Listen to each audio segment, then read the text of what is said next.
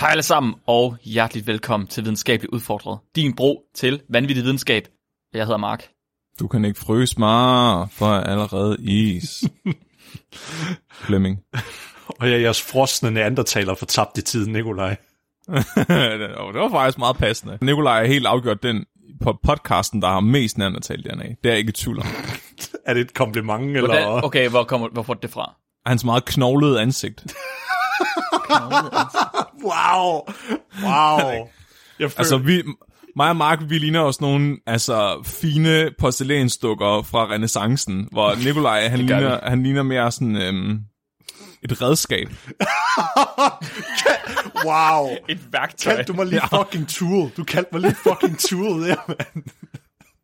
Wow. Nikolaj, han ligner noget, man kunne banke søm i. Ja, præcis. Vi bringer en advarsel. Den følgende podcast handler om vanvittig videnskab. Al forskningen, der præsenteres, er 100% ægte og udført af professionelle. Mark og Flemming står ikke til ansvar for eventuelle misforståelser, men minder jeg om, at de altid har ret. Husk at være dumme.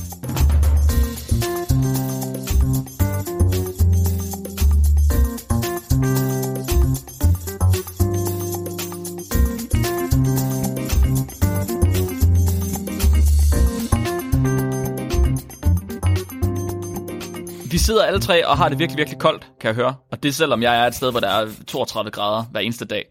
Øh, hvor, hvorfor, hvorfor, hvorfor er det så koldt, Flemming? Hvad, hvad fryser vi for? Jeg tror, det er fordi, at vi lige har knust Nikolajs hjerte, at har blevet helt koldt. Det er rigtigt. Jeg kan se, at han blev Fordi, lidt, han blev lidt is. ked af det. Prøv at høre, Nikolaj, det var et kompliment, faktisk. Mm, mm, mm.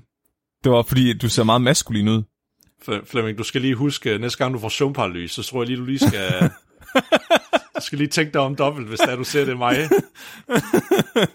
Nå, Mark han prøver lige anden gang at få øh, podcasten tilbage på sporet og øh, snakke om det, vi rent faktisk havde tænkt os at snakke om. Det er derfor, du er med i skal du snakke om i dag? Prøv at høre, okay. Jeg har haft et afsnit, jeg har udskudt rigtig længe. Okay. Jeg skal tale om cryonics. Og det er øh, den her, det her koncept med, at mennesker fryser sig selv ned, efter de er døde, eller de får andre til at fryse sig ned, efter de er døde, for at de kan blive taget op i fremtiden. Og så i fremtiden, der kan man så kurere alle sygdomme og døden, og så kan de få lov til at leve videre. Cool. Det lyder spændende. Ja. Det lyder uh, nice. Det gør vi bare. Jeg har indtil nu kaldt det cryogenics, men jeg tror, at cryogenics er ikke specifikt for mennesker. Det er mere bare forskningsfeltet, sådan du ved, eller I ved, nedfrøs levende dyr, og så kommer de til liv igen. Hvor cryonics specifikt okay. er den praksis, man, man udøver, når man gør det på mennesker. Okay. Okay. Tror jeg. nu kan vi kalder det cry- Fordi det bliver brugt Okay, ret så vi skal- interchangeable. Så vi skal høre om, om hvordan man fryser folk ned og lever dem op igen, eller, eller hvad? Ja, så det er det her felt, det her, jeg vil ikke engang kalde det et forskningsfelt. Det er det også. Det er videnskab, der bliver brugt af meget tossede mennesker, som ikke nødvendigvis har noget med videnskab at gøre overhovedet. Og det er et, et felt, der har en meget, meget sådan kaotisk og underlig fødsel, som jeg gerne vil berette i dag. Øhm, så i dag der kommer det til at handle om pioneren inden for det her cryogenics, Bob Nelson, og om hvordan han startede alt det her, og hans historie. Bob Og så tænker jeg at lave en, øh, en, en del 2, som handler om alle de andre tosser, der kom efter ham. Fordi de er alle sammen tosser. Altså, no fucking... Jeg har ikke, jeg har ikke fundet en eneste inden for cryogenics endnu, der ikke var fucking whacked i hovedet. Det er fantastisk, jeg elsker det. Er, er, er det igen, er det cryogenics, altså når du, det felt, du kiggede på, er det kun, hvor man pr- forsøger at fryse mennesker ned, eller er det at forsøge at fryse alting ned? Jeg tænker ham der, øh, hvad hedder han, Lovelock, der frø, frøs hamster ned også. Ja, så det er det der for... Okay, så igen, nu kommer jeg til at sige cryogenics, men det er det der er forskellen. Så Lovelock mm-hmm. og hans hamster og alt det her, det er cryogenics. Det er ren, det er Okay. rigtig videnskab. Cryonics, Rigtig videnskab. God søjn, ikke? cry- okay, i forhold til cryonics, ja. Men det kommer, det kommer vi, det kommer vi til. Så der er det specifikt at fryse mennesker ned for at gøre dem udødelige. Okay, Ja. okay. Okay, cool. Spændende. Ja, det, det troede jeg egentlig bare var sådan noget rige tosser, de gjorde, og så øh, talte man ikke mere om det, og så lavede man Futurama om det, og så var det fint. Ja, ej, det, Jeg vidste ikke, der var en historie bag. Nej, jeg, jeg var sådan lidt, jeg havde egentlig tænkt, at det her kun skulle være et afsnit. Men jeg synes bare, historien om Bob Nelson, og om hvordan alt det her det startede, den, den, var, den er så god og så vigtig, at jeg bliver nødt til at fortælle den i dens helhed. for at gøre den. Okay. Altså, og det er ikke noget, jeg har set nogen gøre før. Han bliver tit nævnt, men hans historie bliver aldrig taget med. Den er tit meget, meget sådan hakket i stykker for ud af, ja. Det er en, uh, en first original fra yep. Videnskabeligt Udfordret. Crownix er ikke et nyt fænomen. Og jo, specifikt måden det fungerer på, men det stammer alt sammen fra det samme. Sådan menneskets lyst til at leve for evigt. Jeg ved, det er det eneste, vi alle sammen har til fælles. Det er, at vi skal dø, og så laver vi pølser. Og så skal vi betale skat. Det, og det er ikke bare se Mogens Glistrup. Det slap han for. Men til gengæld døde han fandme. Jamen, han er udødeliggjort. Nå, jeg skulle lige han er sige, han er heller ikke død, Flemming. Han dør aldrig. Nej, han er udødeliggjort. undskyld. Ja. Som unge, der fatter vi ikke rigtigt, at vi skal dø. Når de bliver gamle, så forstår de det. Ligesom os. Sidst i 20'erne. Ja. Okay. Vi har det hårdt. Så fatter vi øh, på et eller andet tidspunkt godt op for os, at vi skal dø. Og så, øh, får, så får man sådan en øh, midtvejskrise, så køber man en motorcykel eller en båd. Og så bliver man gammel, og så bliver man bare sådan lidt ligeglad og giver op. Så får det overstået. Hvorfor gør man egentlig, hvorfor køber man en motorcykel og en båd, når det er, man bliver bange for at dø? Jeg har ikke helt forstået det, fordi det er sådan, du sætter dig mere i fare for Nej. at dø. Vil du ikke i stedet for at købe en- en bunker og en Fordi du boble? prøver på, når det det, er, når, det er, en- når det er en motorbåd og en motorcykel, så prøver du på at køre fra døden. Mm. Prøv på at løbe fra. Det, okay, vi kan ikke alle sammen være så dumme, at det er det, vi tror, vi gør. Vi ved det jo ikke. Det er jo ikke bevidst. At vi, at vi ved jo ikke altid, at det er dødsangsten, der guider vores Det beslutninger. kan umuligt være en ubevidst handling at købe en motorcykel for at forsøge at køre fra Det er døden. en social ærketype. Ja, at man køber en motorcykel, men at man kører, prøver Ja, at køre fra ja. døden, det synes jeg er vildt. På en motorcykel, det lyder som ret badass Nicolas Cage-film, faktisk. det, det, er, er det ikke uh, Night Rider? Nej, Ghost Rider. Ghost Rider. Ghost Rider, ja. Ghost Rider. Det er sådan lidt mere omvendt. Der er jo døden, der kører efter dig på en motorcykel. Ja, det er rigtigt. Men altså, hvis døden har en motorcykel, så er du også nødt til at have en for ja. ikke at blive fanget med det samme. Så det er jo, ja. Men det er jo, og det er jo, Mark er jo et klasse eksempel på det her. Fordi det er jo ikke alle, der bare accepterer døden. der er netop nogen, der gerne vil købe en bunker. Eller en fucking øh, elixir, der bare kan få dem til at leve for evigt, så de slet ikke behøver at stikke af. Og det er nu holder jeg op med at spise chokoladesmåkager for evigt, og så dør jeg aldrig. præcis. Bare hold op med at fødselsdag, ikke? Direkte korrelation Ja, mellem antallet af fødselsdage nemt. og død. Og øh, det er det, vores historie skal handle om i dag. Om at snyde døden. Ved at vente til døden ikke længere findes. Fordi øh, der er jo rigtig mange mennesker, der mener, at det ultimative mål med lægevidenskaben, det er simpelthen at kurere døden selv. Og at det er et uundgåeligt trin i menneskets udvikling, at vi på et eller andet tidspunkt opnår udødelighed, så vi ikke længere er bundet af biologisk død. Der er nogen, der har svært ved at acceptere, at øh, den her paradisets have af udødelige mennesker øh, ikke ligger inden for deres levetid, og tænker derfor, at de kan fryse sig selv ned for at blive taget op i fremtiden, og så blive kureret med fremtidens medicin. Så vores historie, den starter med Bob. Bob Nelson. Bob. Han er en all-American family man. Han bor i Kalifornien med sin kone og tre børn. Han øh, arbejder som tv-reportør, og så øh, er han sådan sidst i 20'erne, start 30'erne i starten af vores historie her. Har en flot ølmave, og øh, lever ellers sådan totalt almindeligt liv. Han er nok faktisk den mest, man ser sådan et familiebillede af ham, som bare den mest almindelige person, man kunne forestille sig. I sin fritid dog, så interesserer han sig utrolig meget for astronomi, og sådan alt, hvad der har med fremtiden at gøre inden for videnskab, så sådan rumrejser og så videre, og den teknologi, der skal til for, at vi kan komme ud i rummet, og menneskeheden ligesom kan rykke sig kollektivt. Og hans store held, det er Carl Sagan. så det, han siger faktisk, at Carl Sagan er grunden til, at han har den her fascination, fordi det er simpelthen hans held. Det er Carl Sagan, det er ham her, han dukker bare op altid. Hver gang vi taler om en tosse, Ja, så dukker Carl Sagan faktisk op, og i dag er ikke ja, nogen lige undtagelse. præcis. Fordi der sker noget. Der sker noget på en meget skæbnesvanger dag i 1965. En af hans veninder ved, at han elsker videnskab, og hun læser en, øh, en artikel i lokalavisen, som handler om videnskab, og så går hun over til ham og siger sådan, hey, du ved, prøv lige at læse det her, det synes du sikkert er spændende. Og Bob han render rundt i badeshorts og helt våd. Han har lige været nede i swimmingpool og går op og tager den her avis i hænderne. Han beskriver virkelig øjeblikket meget levende. Han læser den her avis, og det handler om en Dr. Robert Edinger. Han er fysiker og har en teori om, at man vil kunne nedfryse mennesker på en måde, så de kunne tøs op igen i fremtiden og opnå udødelighed. Og den her idé, den planter sig bare i tv-rapportøren Bob Nilsons hoved.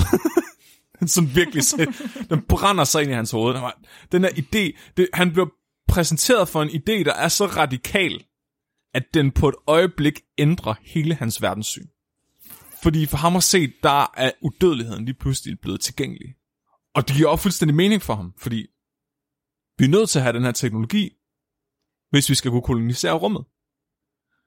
En af de store problemer, det er de her lange afstande, der er mellem andre solsystemer og os, og de utrolig lange tidshorisonter, vi har for at nå hen til dem. Så den her, den her del, idé om at blive frosset ned, for at komme til andre planeter, den opstår også sammen med Robert Edingers øh, idé. Så det, det er ligesom her, den her med at, at rumpiloter bliver frosset ned, den, den, bliver, den bliver født, den her idé, sammen med øh, Robert Edinger. Det hele det kommer ligesom på samme tid. Ja, og det er virkelig sjovt at læse Bobs beretning om, hvordan han, altså det øjeblik med læsevisen er, fordi han skriver bare, at han, sådan, han bliver så opslugt af ideen og i sine egne tanker, at han lige pludselig bare sidder inde i sin egen bil og har taget avisen fra den her kvinde og bare gået og sidder inde i bilen. og så og bliver ved med at læse den artikel igen og igen. Altså han kan ikke lægge den fra sig. Dagen efter, der melder han sig syg på arbejdet og kører i timevis rundt til forskellige boghandlere i hele staten, fordi han gerne vil finde Robert Edingers bog.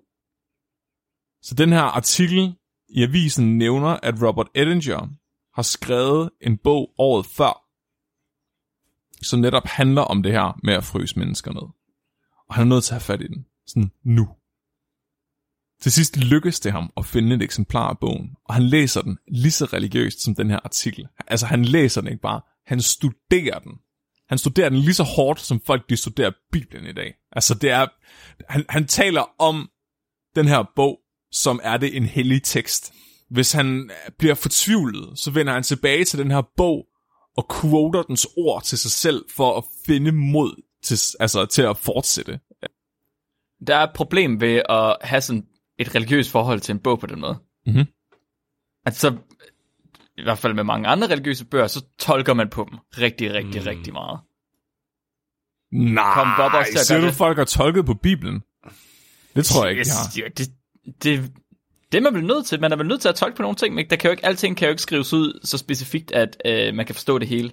Jeg er helt sikker på, at Robert Edinger er fuldstændig enig i alt, hvad Bob gør. Så du siger, at Bob han øh, tolkede intet overhovedet. Nej, absolut ikke. Og han, og han, har helt måske, sikker og han har måske ikke haft en lille smule bias, når han var så nærmest religiøst fordybt i, øh, ja, i den bog. Altså, det vil jeg jo være op, lade være op til jer. Fornuften rammer ham faktisk lidt øh, efter nogle dage. Så falder han... Så, Efter han har læst den der bog 18 gange. ja. Det var, Så kun, begynder der, han at det var fa- kunden, der sagde til ham, kan du så lægge den bog ned? Nej, men jeg tror, han har alligevel selvindsigt nok til at tænke sådan, hmm, jeg ved, om jeg er blevet besat. Altså, har jeg set mig blind? Så han køber tre eksemplarer mere af bogen, og så deler han dem ud til de mest intelligente mennesker, han kender. Og der skriver han faktisk, at en af dem her, ikke, er mensaner. Så det, må, det er alvorligt. Stop. Hold nu op, Flemming. Det kan man jo ikke få et, et, en bedre holdning, en Nej. bedre tolkning, Nej, end fra en person, der skulle have meldt sig ind i Mensa. Ej. Lad, lad, Så lad, mig gætte det, siger lad mig gætte det eneste svar, han fik fra personen på Mensa, det var, at den person er ikke lige så klog som mig, så derfor så har jeg ikke noget at ville sige. Nej, så det, de, øh, alle, alle tre af hans venner vendte tilbage og sagde, at de ville sgu egentlig gerne fryses ned, når de døde. Det giver, da meget, det giver sgu da meget god mening. Øh, Og en af dem er endda advokat, og vil gerne hjælpe ham med at lave sådan en forening, hvis den nu skulle være, eller finde ud af, hvad det En vil... forening. Ja, eller sådan, du ved, finde ud af, øh, altså, hvad kræver det egentlig ved lov at blive frosset ned? Du, han er sådan, okay, jeg har måske ikke helt tosset. Men han er stadigvæk ikke helt overbevist. Altså, det, det, han, han er alligevel meget kritisk tænker, ikke? Altså, han, han, skal være, han skal være helt overbevist om, at det her, det giver mening. Så han kører ned til en dyrhandel sammen med, med en af sine døtre, og så køber han en pose med sea monkeys.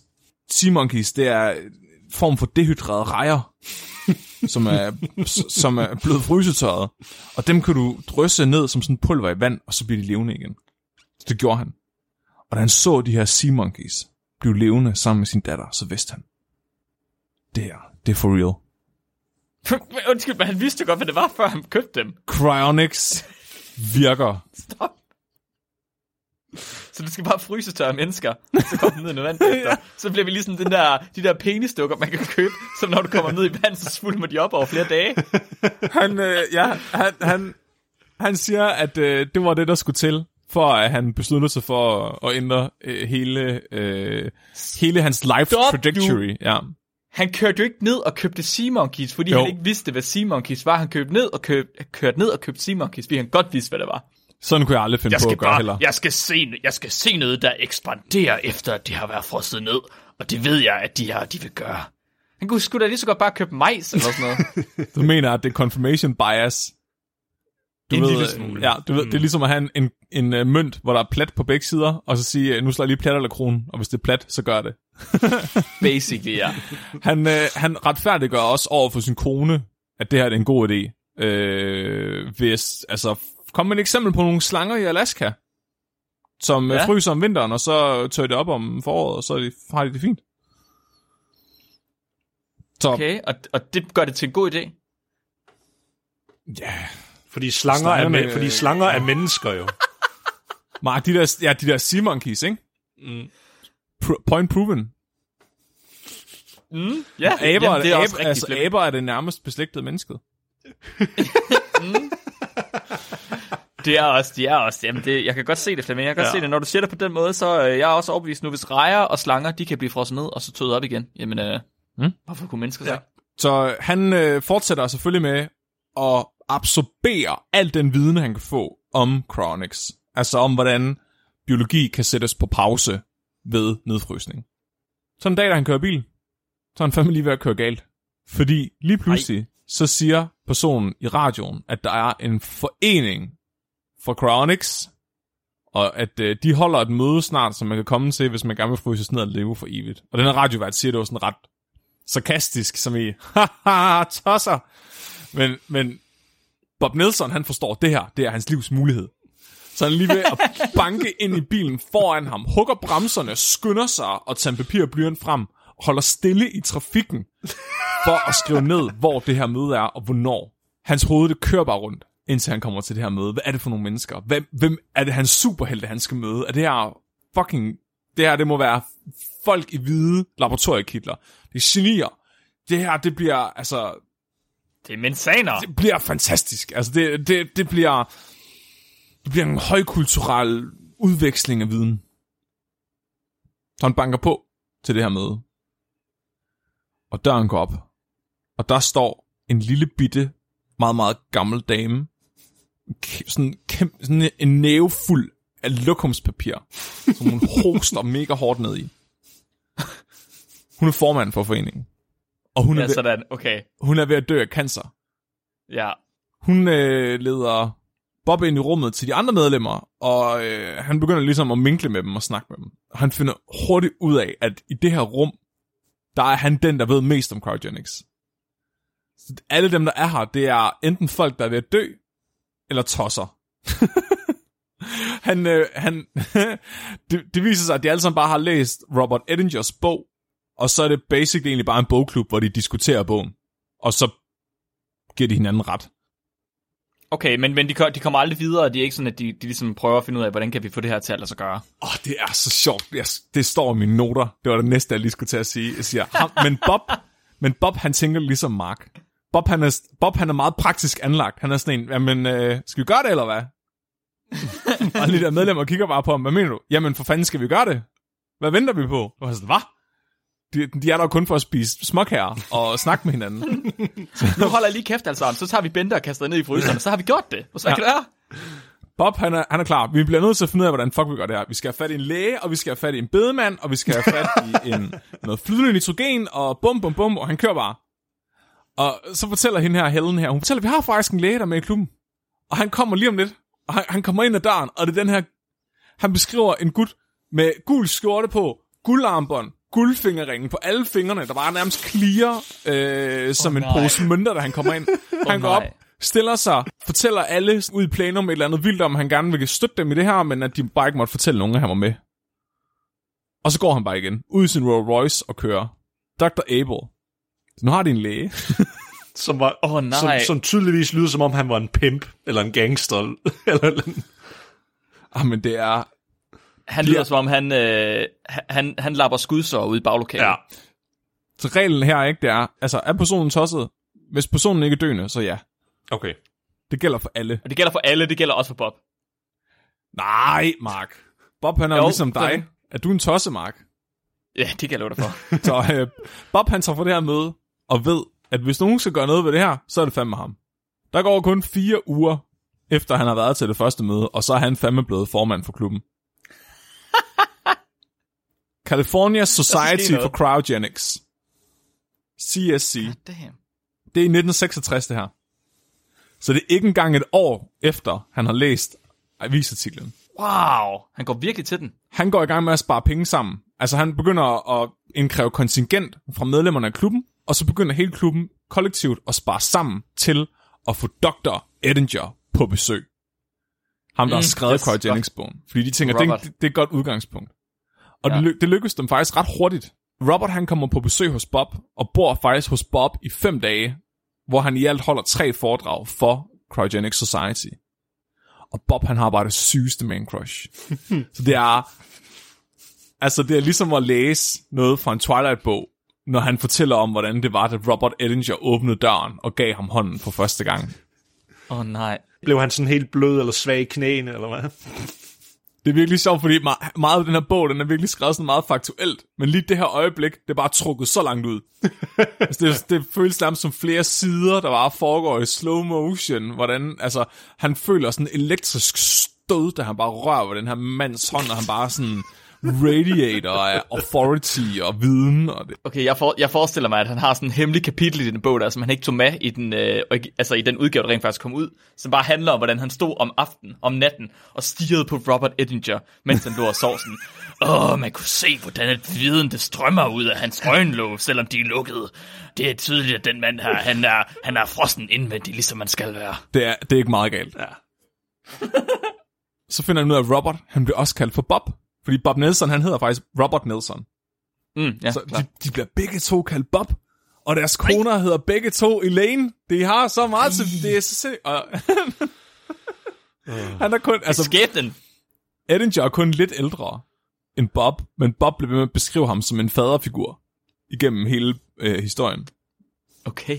Den far, han aldrig havde. Så, øh, Bobs egen far var faktisk mafiaboss. Det, det er en helt anden ting. Men, øhm, Okay og han var meget anti-science, så, så Robert var, øh, Edinger var ligesom sådan en modsætning til ham. Det, der er det største problem i alt det her, det er, at øh, Bob taler ørerne af Edinger om cryogenics. Og Edinger, han synes bare, det er fedt. Altså, Edinger, han giver bare Bob ret. Altså, han, han er bare sådan en yes man. Edinger, han er bare sådan, fedt Bob, gør det Bob. Ja man, gør det, fint, jeg støtter dig. Gå i gang, du ved. Få fat i en eller anden gammel damefryse ned. Jeg skal fandme nok... Øh, du har mine uh, blessings. Og, og det er bare overhovedet ikke det, man skal sige til Bob i det her. Så øh, ret hurtigt, der får de opstillet et samarbejde med fem forskellige universiteter. Hvor at de går med til at, at lave forskning inden for det her, hvis at øh, den her Cryogenics Society kan skaffe dem øh, fondsmidlerne til det. Der sker der noget, inden alt det her bliver sat på benene. Altså der, der er jo sådan den fornuftige path, ikke? Det er det, der giver mening. Mm-hmm. Det giver mening at sige, vi ved ikke nok om det her, det er bare et koncept. Edinger er faktisk ikke engang forsker. Han er underviser på college. Så han er også bare, altså han drømmer bare. Så vi Og i nødt- fysik også. Ja, præcis. Ikke i molekylær biologi. Så de, der, er, der er ligesom rigtig mange ting, uncertainties, som gør, at Crownix ikke vil kunne virke nu, så det giver mening at bare støtte op om forskning i det, indtil vi akkumulerer nok viden, så det kan blive muligt. Men øh, nu har Bob fået andre idéer. Der er to forskellige accounts om, hvordan det her, det, hvordan det her finder sted. Bob selv i sin bog skriver, at i 1967, der modtager han et opkald på sit privatnummer fra en desperat bedemand. Den her bedemand fortæller, at han har en James Bedford, der er døende. Men hans søn insisterer på at få ham frysset ned. Som i, han er meget insisterende. Som i, han stopper ikke, før hans far bliver frosset ned, når han dør. Og han har 300.000 dollars sat til side til at gøre det. Bob, han går... Han, altså... Det, det, er Han Bobs, tager på telefonen og begynder at skrige. det er Bobs beretning, ikke? Det er det, det, er det Bob, han fortæller i sin bog. Jeg har fundet et avisudklip fra 1966, hvor der står i avisen, Søs, et, men- et menneskelig i bytte for en snæver chance for et liv efter døden. Hvis interesseret, så kontakt Life Extension Society. Ej, wow. Som i, at de har bare trykt en annonce i avisen. Øh, og det er så den, de vil ringe op på. Men Bob, uanset hvad, så går Bob i hvert fald i panik. Fordi han har... For det første har han ikke nogen protokol. Han ved ikke, hvordan han skal gøre det her. Øh, han har kun en halv læge. Han har ikke noget udstyr. Han har ikke noget sted at opbevare livet. Han har faktisk ikke en skid andet tilgængeligt, end det alle andre mennesker nok vil have. Så må han jo tage takke med det. Det kan man sikkert også bruge, kan man ikke det? han ved ikke, han, han ringer, han ringer til Edinger, han ringer til Dr. Edinger, fordi det er jo fornuftens mand, det er den klogeste mand i universet. Han må vide, hvad der skal til. Så han ringer, og så spørger han, hvad fuck skal jeg gøre, altså? Og Edinger han siger bare, fuck man, gør det! Go for it!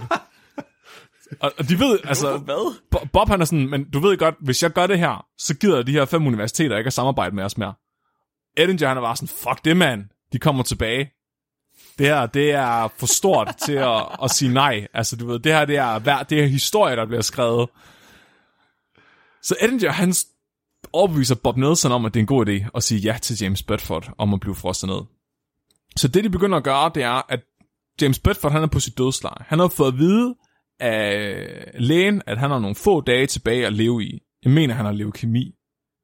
Uh, han er 73 år gammel, så det er sådan hans, og det er i 1960'erne, så hans liv er ved sådan at være overstået. Ja. Så der er en, øh, en læge på hospitalet, der sidder med ham øh, halvdelen af tiden, og så den anden halvdel af tiden, så overbeviser de Dr. Abel, ham her guldlægen, om at han skal sidde der. De ved nemlig allerede den her gang, at øh, efter 5 minutter, der kommer der betydelige skader på hjernevævet efter døden. Så hvis han, okay. Skal, hvis han skal fryses ned og genopleves i fremtiden uden at være hjerneskadet, så skal han altså fryses ned inden for 5 minutter. Jeg troede faktisk, at de ville fryse dem ned, inden de døde. Sådan lige inden. -agtigt. ja. Det må de ikke. Det må de ikke. Nej, Okay. det er jeg, meget jeg troede faktisk, det var det, der ligesom, man tænkte på hele ideen med det, at du ville fryse dem ned, inden de rent faktisk døde. Fordi efter de var døde, så skulle du ligesom genopleve det på en eller anden måde. Det, det er må- jo mere besværligt end at kurere dem. Men det, er, Ja, ja, det er vel men, fordi, at de, de skal kunne dokumentere, at, at hvis det er, du bliver frosset ned, når du er levende, at det ikke slår dig ihjel med det samme, for ellers så, så er det jo mor jo. På en grund, Ja. ja. eller, eller euthanasia jo. Som, Det er- som, er, ja. ja. som er fy-fy i Amerika. Ja, det er stadigvæk Er ikke... Det er stadigvæk ikke... dødshjælp helt. Det er stadig ikke på grund af religiøse årsager, så tror jeg, mange stater, de ser ned på det. Ej, USA er så mærkeligt land. Aktiv dødshjælp og mor er ikke lovligt i USA. Øhm, det er, og det er det stadigvæk ikke i dag. Så i dag, der fryser man også stadig folk ned, for, først folk ned, når de er døde. Ja. Nå, der kan man bare se. Det gælder bare om virkelig, virkelig være hurtig. Så det, I skal forestille jer, det er, at der ligger en person, der er ved at dø, og rundt om den her person, der står en hel masse nørder med frode om munden og venter på, at han skal dø, så de kan smide ham i McDonald's terninger. og en meget, meget stresset læge, der skal nå at erklære vedkommende død.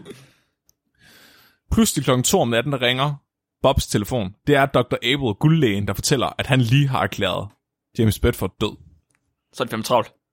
Og han fucking travlt. Han skal være, han, de skal nå at smide ham på is inden for 5 minutter, og Bob han ligger hjemme i sin seng. Han dør faktisk meget, meget hurtigere, end de havde regnet med, hvilket jeg synes er lidt suspekt. Men øh, det kommenterer vi ikke på. Så han stormer Dr. over. Dr. Abel med sin uh, guldringe Ja, og en pude. ja. De stormer over til sygehuset. Så der møder de Dr. Abel og selveste Robert Edinger, han tager med. Okay. De mødes, og så skynder de sig at tage sådan nogle McDonald's isterninger, helt almindelige isterninger, og lægge rundt om James Bedford. Prøv lige at stoppe. De har, det har de ikke kunne nå inden for 5 minutter. De har ikke kunne nå over på hospitalet inden for 5 minutter og putte ham i is. Mark! Det er pjat, var. Siger du, Så at, det er 5 øh, minutter plus minus en halv time. Siger du, deres protokol ikke er helt optimal? Det tror jeg ikke. Jeg siger De, ikke, at øh, protokol ikke er optimalt. Jeg siger, at det er fint nok at prøve om man kan fryse dem ned inden for 5 minutter. Men hvorfor får man så ikke bare lægen til at gøre det? Hvorfor skal han hen? Hvorfor skal Bob hen på hospitalet først, før de kan gøre det? Okay, så, der er, så en af de ting, at øh, en af de problemer, de støder ind i, det er, at der dannes de her iskrystaller i vævet, når det fryser. Og for at prøve at undgå det, så vil man jo gerne tilsætte noget glycerol. Det gør vi også med mikroorganismer, når vi putter dem i fryseren, for at de simpelthen ikke danner de her krystaller og springer. Øh, og det, det ved de også, at de er nødt til at gøre. Så de tager en blanding af DMSO, som er dimethylsulfooxid, og så glycerol for ligesom at pumpe det ind i livet, så det ikke, iskrystallerne ikke ødelægger ved. De har den her gamle døde mand på isterninger. De, t- de har fået fat i sådan en cardiac massager. Det er sådan et kæmpe stort stativ, du sætter rundt om den døde, og så er der sådan en bu bu, bu bu, sådan en pumpe, der giver automatisk hjertemassage til livet. Den tænder de. Så den her ga- 73-årige leukemi øh, øh, offer bliver pumpet af hjertemassagememaskinen. Og så tager de en kæmpe stor balsameringspumpe, Ej, slap af. og så udskifter de alt hans blod med DMSO og glycerol. Ej, det er så, det er så fucking, det er så morbidt at tænke på. Øh, mens de sørger for langsomt at køre livet ned med isterninger. Efterhånden, som han er blevet kølet ned af isterningerne, til omkring frysepunktet, og de har fået alt blodet ud af hans krop og udskiftet det med glycerol, så øh, udskifter de mm. Ja. isterningerne med, øhm, med tøris, som er det her, ja, hvad er det, CO2, der er frosset ned, som er pikkekoldt. Mhm. Og så var det så meningen til allersidst, at han skår en tank med flydende nitrogen. Flydende nitrogen er den her komprimerede gas. Dets fysiske egenskaber gør, at når det er under så meget tryk, så bliver det mega koldt. Hvad er det sådan minus to, 296 ja. grader eller sådan noget. Det, det er noget af det koldeste, du kunne få fat i som almindelig person. Fordi ellers er det så dyrt, at det ikke kan betale sig. Så det er meget, altså, ja, det bruger vi også i laboratoriet faktisk. Det er så her, at det bliver sådan lidt ansigtmatisk, fordi de, de pakker ham ind i sølvpapir. Der er billeder af alt det her. Han ligner sådan en, en durumrulle i flydende nitrogen. Det lykkedes. Eller gjorde det. Det er sådan lidt, de havde regnet med, at når de lykkedes med at nedfryse den første person, vil hele verden bare skifte mening, møde Men... Dem med jubel, klappe i hænderne og bare tænke, det her, det er et historisk øjeblik. Men i stedet for, så er det sådan lidt mere en våd brud. Men, men de har, jo, de har jo heller ikke gjort, at de har jo kun frosset ham ned. Ja. De har jo ikke taget ham op igen. Det er jo ikke sket noget. Nej, lige præcis. De har, de de har har ikke ikke, gjort andet end at tage et lig, og så bare gøre den kold. Lige det kan være idiot. lige præcis, de har ikke påvist det, som de har sat sig ud for at gøre helt, jo. De har kun påvist den ene del Altså, af det. enhver, enhver psykopat, der gerne ville være ligesom Victor Frankenstein, kunne jo have gjort det der. Ja, Præcis, og det, det, havde de, det havde de ikke lige gennemtænkt, fordi de, der er ikke nogen, der ved, om det her det virkede i realiteten. Altså om- før om 500 år måske. nej. Bob, han, han har så også et næste problem nu, fordi nu har de, øh, nu har de frosset ham ned. Øh, det, det hele er gået så stærkt, at han faktisk stadig ikke har fundet ud af, hvor han skal stille ham henne. Kø. Så han, øh, han, han, han så den her øh, durumrulle øh, i flydende nitrogen af en gammel mand op øh, på ladet af sin pickup truck, binder den fast, og så kører han. Okay, hvorhen? Han kender en i foreningen, der hedder Robert. De hedder alle sammen Robert af en eller anden grund. Robert, han har udtrykt, at han gerne vil hjælpe til. Så han kører over til Robert og simpelthen stiller øh, James Bedford af i hans garage. Og inden han kører, så åbner han lige kassen og kigger ned til James, bare lige for at være sikker på, at han er okay. Og så går det op for ham, at han har taget den her... Er han der stadig?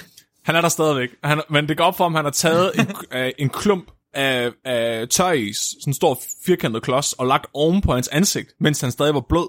Nej. Så hans næse er trykket helt flad.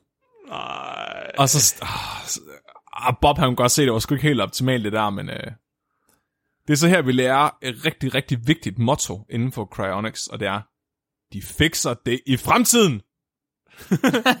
Sig det i kor, de fikser det i fremtiden.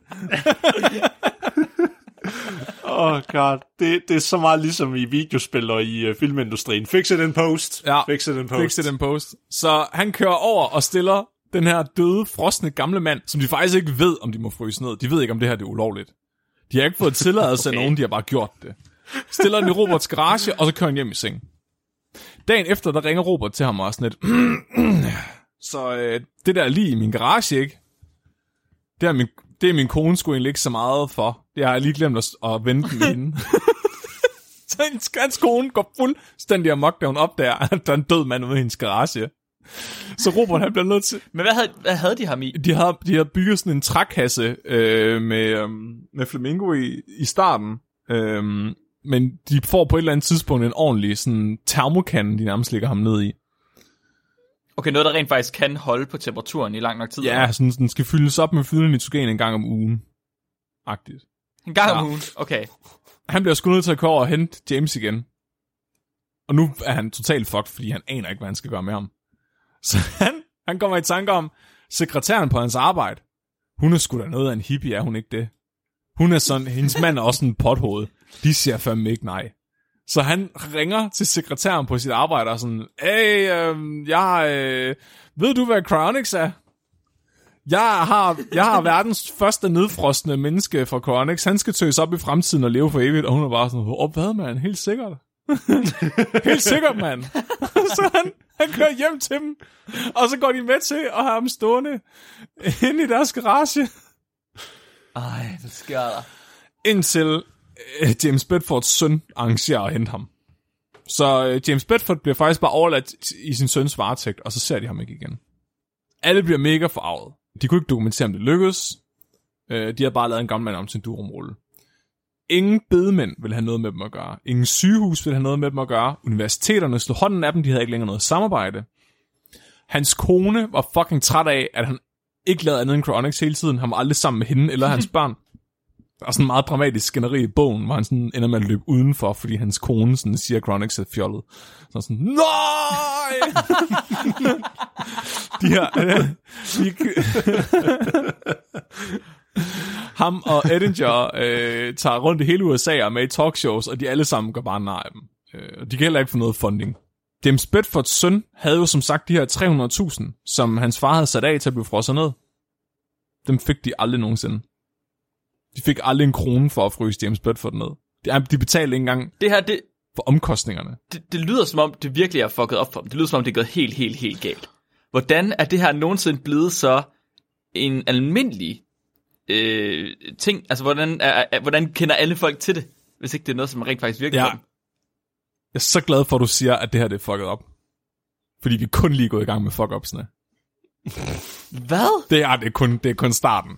Det er kun, det er, det er kun en lille fuck-up.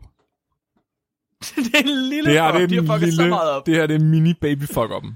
Det er kun et minor, What? kun et minor setback for Åh. den store plan. Præcis. For den uundgåelige mål af ultimativ menneskelig lægevidenskab, Mark, så er det her bare et lille bump på vejen. Der var, så, men, men til gengæld kan jeg sige, uh, James Bedfords søn her, han skred med alle pengene, alle 300.000 dollars, men han fik dem heller ikke selv, fordi resten af James' familie ville ikke have, at James blev frosset ned. De havde ikke lyst til at respektere uh. hans ønske, så de hævde faktisk sønnen i retten for at få pengene selv, og for at få ham, t- for at få ham tøet op og kremeret. De taber heldigvis, Okay. men hele retssagen bliver så dyr for, for sønnen der, at han mister alle pengene på retssagen. Og Så ingen får pengene. Ja. Bob, han har en mission nu. Han giver ikke op. Øh, det kan godt være, at hele verden er imod ham, men han vil kraftedme have det her til at fungere. Så han tænker, han må bare få, altså, han bliver nødt til at finde nogen, der gerne vil fryses ned, men som også har råd til at betale for det. Mm. Så han sætter annoncer op og sådan, hey, vil du gerne fryses ned, så er det 300.000 dollars, så skal jeg kraftedme putte dig på is. Han lykkes faktisk til sidst med at, at få lavet en aftale med en bedemand, som er rimelig chill. Ja, han hed Josef. Josef var bare sådan, jeg vil sgu egentlig gerne altså, tilbyde... Jeg synes, det er sådan lidt spild, hver gang jeg brænder nogen, når de er døde. Jeg, altså, fanden? det føles sgu som, sådan lidt som sådan spild at, at brænde dem. Det kan jeg ikke helt... øh, Også begrave dem. Så ligger de bare der og rådner, ikke? Og, og Bob, han er bare sådan, ja, Cirkulær økonomi. sådan har jeg det også, hver gang jeg går på en kirkegård. Alt det spildte potentiale. Så de, de, var, de aftaler, at, øh, at, at de, de godt kan arbejde sammen om at tilbyde Josefs kunder om at blive frosset ned, i stedet for at blive kremeret. Og det betyder, at de endelig møder en, der er klar til at betale for det, som gerne vil fryses ned. Marie Sweet. Hun er en succesfuld karrierekvinde. Bob besøger hende. Hun har et kæmpestort palæ ud til havet med havudsigt. Og han møder hendes mand ude i, i sit kæmpestore blacksmith workshop, altså han har sådan en smedejerns værksted, hvor han går og arbejder i sin, sin pensionsalder. De aftaler, at når Marie hun dør, så skal Bob fandme nok fryse hende ned. Og hun har tydeligvis daskene til at gøre det. Problemet er bare, at hun er ikke rigtig døende, og hun har heller ikke lyst til at betale, før hun dør. Vi har bare sådan en mundtlig aftale om, at det gør vi, når du dør det kan Dr. Abel med, med guldringene lige klare. Det kan jeg love dig for. Han kan lige fremskynde processen en gang. Det, og det, øh, det var... Øh, så det der... Mm, de aftaler, Marie, hun skal... de aftaler, Marie, hun skal gå med sådan et organdonor øh, armbånd. Altså sådan en whole organ donor. Fordi så, så på sygehuset, hvis de ser, at du har et organdonor armbånd på, så putter de dig på is med det samme efter døden, for at dine organer ikke skal blive øh, gå til. Og så aftaler de, så går de hver til sit. Men øh, de her planer, de bliver fremskyndet, Mark. Fordi øh, Af Dr. Abel. kun nogle få uger senere, så er der lige pludselig en meget forvirret bedemand, der ringer ud fra sygehuset. Marie, hun har fandme været død i to dage. What? Hun øh, var taget øh, på konference i en anden stat, og var simpelthen øh, død i sin hotelseng af et hjertestop om natten, mens hun sov alene. Hmm. Og de øh, kunne simpelthen ikke få fat i hendes mand. Og de havde først set hendes organdonorarmbånd nu. Hvilket Nej. betyder, at hun i to døgn ikke har været nedkølet. Fuck. Hun er, Det er lige meget, de gør det alligevel. så øh, Bob han tager en hurtig beslutning. De gør det alligevel. Han, ham, en læge og to medhjælpere, de tager kraftet med helt over til en anden stat og henter Marie i deres bil. De smider hende om bag i bilen, og så kører de kraftet med hende.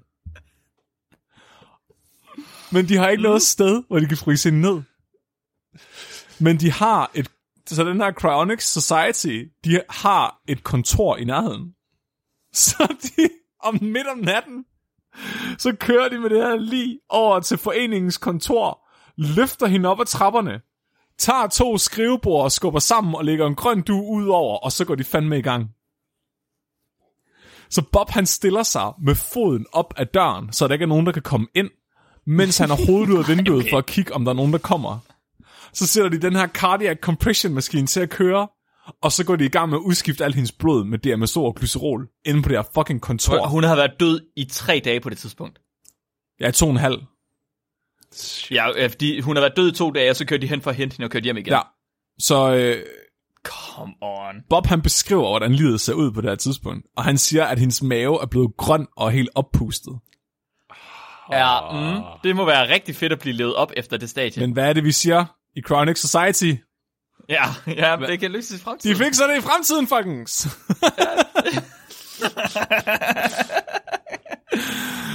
Undskyld, er du, øh, er du rådnet så meget, at du er smeltet og blevet til en klat af grøn slim? Det klarer vi, det klarer vi, det klarer vi bare om 500 De år. fikser det i fremtiden. Ja, vær, vær, værsgo, nu er du en bevidst klat slim i stedet for. Det tog syv timer, og de havde ikke noget tøris. De havde kun McDonald's isterninger. De ender bare med at smide hende i en øh, hjemmelavet trækasse på ladet af hans pickup truck sammen med nogle McDonald's isterninger. Og så øh, kører Bob hele vejen over til Josefs øh, bedemandsbæks midt om natten, og så sætter han hende bare i garagen og kører hjem. Ej, hold nu kæft. Hold nu kæft. Så Josef han kommer ind til, at der bare ligger sådan, der er sådan en trækasse, hvor der bare er sådan en grøn pøl, vandpyt, der ligesom breder sig udefra. Ja, Åh, oh, gross. det er det ikke det mest fucked up. Det mest fucked up er, at hendes mand ikke engang ved, at de har frosset hende ned endnu. Nej, nej. Hendes mand ved... Du kan kontakte ham. Hendes mand... Nej, der er ikke nogen, der kan få fat i ham. Hold kæft. Så efter flere dage, efter flere dage, hvor de har hende liggende på isterninger, fordi de har ikke råd til flydende nitrogen, de har jo ikke fået nogen af hendes penge endnu, hun, hun ligger bare med isterninger, så lykkes det endelig for dem at få fat i manden over telefonen. Han ved ikke, at hans kone er blevet frosset ned. Men det viser sig, at han ved ikke engang, at hun er død. Fuck. Så Bob bliver nødt til at fortælle ham over telefonen, i samme sætning, at hun er død, har været død i to dage, at han har været inde og hente hende, fryse ned, og du nu ligger på McDonald's-terninger hos en bedemand i Kalifornien. Han, sagde ikke, hun ligger på McDonald's i standinger. Han sagde noget, som fik det til at lyde som om, at det var meget officielt og meget rigtigt, det de havde Det gjort. er okay, så Bob han er en virkelig god sælger. det skal han have. Øh, fordi ham her manden, han er bare sådan, først bryder han ud i sorg over, at hans kone er død. Men så bagefter, så forsvinder sorgen, da han finder ud af, at hun er frosset ned. Så han bare sådan, åh, de fikser det i fremtiden. Nej, hold nu kæft.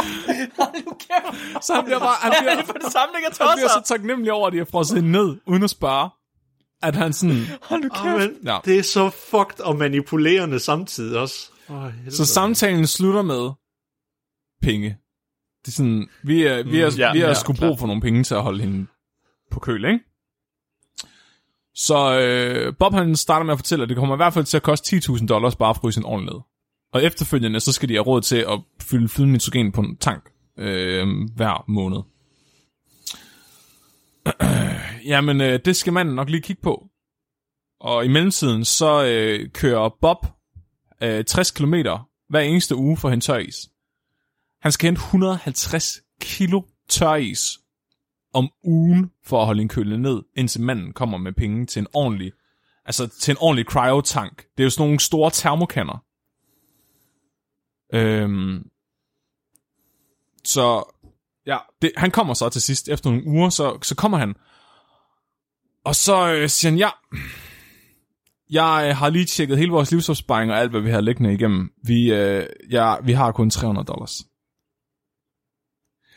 Luk røven. Det viste sig, at hun slet ikke har haft nogen penge på noget tidspunkt. Nej. De har bare what? været i gæld op over begge ører og ledet af sådan... Ja, scraps. Shit. Men Bob, han kan fandme ikke få sig selv til at tage hende op. Så han fortsætter med at hente tøris hver eneste uge på egen regning, indtil han finder en løsning for at bevare Marie Sweet. Simpelthen fordi han har jo, mød, han har jo kendt hende. Han har mødt hende, mens hun var levende. Han har lavet en aftale med hende, og han sådan... Det er jo hende, der ligger lige, Hun er kun lidt for hun der. ligger lige der. Han nænder ikke at, at lade hende tø. Og hun er jo, Og hun lugter også rimelig dårligt med tøj. jamen, hun er, hun er jo historisk, ikke? Hun er jo nummer to. James Bedford var den første i hele verden. Hun er nummer to. Hvem fanden husker på Buzz Aldrin? Det er selvfølgelig rigtigt. Ja, Efter ah, han, det er han, rigtigt. han smagte den der lussing. Han slår en prober næve. Ja, det er rigtigt. True. Og det bliver mere fucked. Fordi, okay, Det kan det ikke. Flemming. så det her tøjs, det er altså ikke koldt nok. Det er sådan cirka det er 200 grader for varmt til sådan ordentligt at stoppe biologisk nedbrydning. Men det kan stadigvæk godt sådan holde i nogle år. Så øh, han henter som sagt 150 kilo tøjs om ugen på egen regning for at holde hende kølet ned, indtil han finder en løsning, som gør, at han kan få hende på flydende nitrogen uden, altså, fordi han har ikke selv råd til at gøre det. Øh, han er ret broke faktisk, fordi han passer ikke, som sit arbejde som tv-rapportør passer han ikke, fordi han bruger al sin tid på det her cryogenics shit. I mellemtiden så dør den tidligere formand, hende her, den gamle Helen, og han hører om det, mens hun er på sit dødsleje. Så han beskriver, hvordan han bare sådan kæmper sig ind på sygehuset. Vi, hun skal fryses ned, når hun dør, men hun har allerede mistet bevidstheden, og hun kan ikke bekræfte det. Og hendes døtre stopper ham sådan i døren, og sådan, hun skiftede mening lige inden hun faldt i søvn. Sådan, det er meget tydeligt, de vil ikke have, at hun skal fryses ned. Og han var sådan, det er i hvert fald løgn. Det er ikke den Helen, jeg kendte. Flyt jer! Eller sagsøger jeg jer for millioner. Og så ender det faktisk med, at han får stjålet hendes liv fra sygehuset nærmest. Han river Helens liv ud af armene på hendes døtre for at få frosset det ned, fordi han vidste, at det var det, hun ønskede.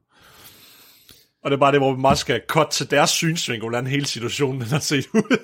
De tager... Han er bare sådan en psykopat, der er kommet, sådan drunkenly, så han most sig ind sådan, så han taget der lige og bare løbet, hoppet ud af vinduet. og, det, og det eneste, de bare hørte, han sagde, der gav mening, det var et eller andet med noget is og nedfrysning. Præcis. Så de får faktisk frosset, de får pumpet hende op på DMSO og frosset hende ned, og de får startet processen, inden der er gået 5 minutter. Så det betyder, Sådan. fordi han simpelthen var så hurtig til at hapse livet okay. og lægge det på is. Joink. Så, så øhm, problemet er bare, Helen, hun havde ikke en krone. Så Han har øh, stadig ikke penge til at få han har ikke noget. nogen penge. Så han, han tager kassen med Marie i, og så lægger han Helen oven på Marie. Og så kan Ej, han bruge kæft. det samme tøris til at holde dem begge to nedkølet. Indtil han oh. finder Det er øh, økonomisk ansvarlighed Ja. lige der. indtil han finder en løsning, så han kan få noget flydende nitrogen og en ordentlig tank at lægge dem i. Så ligger de bare i en fucking trækasse med tøjis inde hos den her bedemand. Altså, det minder mig meget om de der body brokers. Det bliver bare værre og værre og værre. Ja. I 68, okay, så jeg skal lige understrege, ikke? Han læser avisartiklen i 65, bliver formand for foreningen i 66, fryser James Bedford ned i 67, og nu er vi i 1968, og der dør, ja. der dør deres mest dedikerede medlem, øh, Ross. Ross han er cryogenics øh, fanatiker endnu mere end Bob. Og Bob han vil også bare ære Ross' minde. Men han ved også, at Ross var relativt velhavende. Uh. Og han døde af pludselig et slagtilfælde, plus at Ross havde faktisk ikke rigtig nogen familie. Eller noget i nærheden. Det tætteste, han havde, det var en, øh, en, øh, en mandlig bekendt, som Bob mente var hans øh, partner i skjul, fordi det var i 1960'erne. Mm.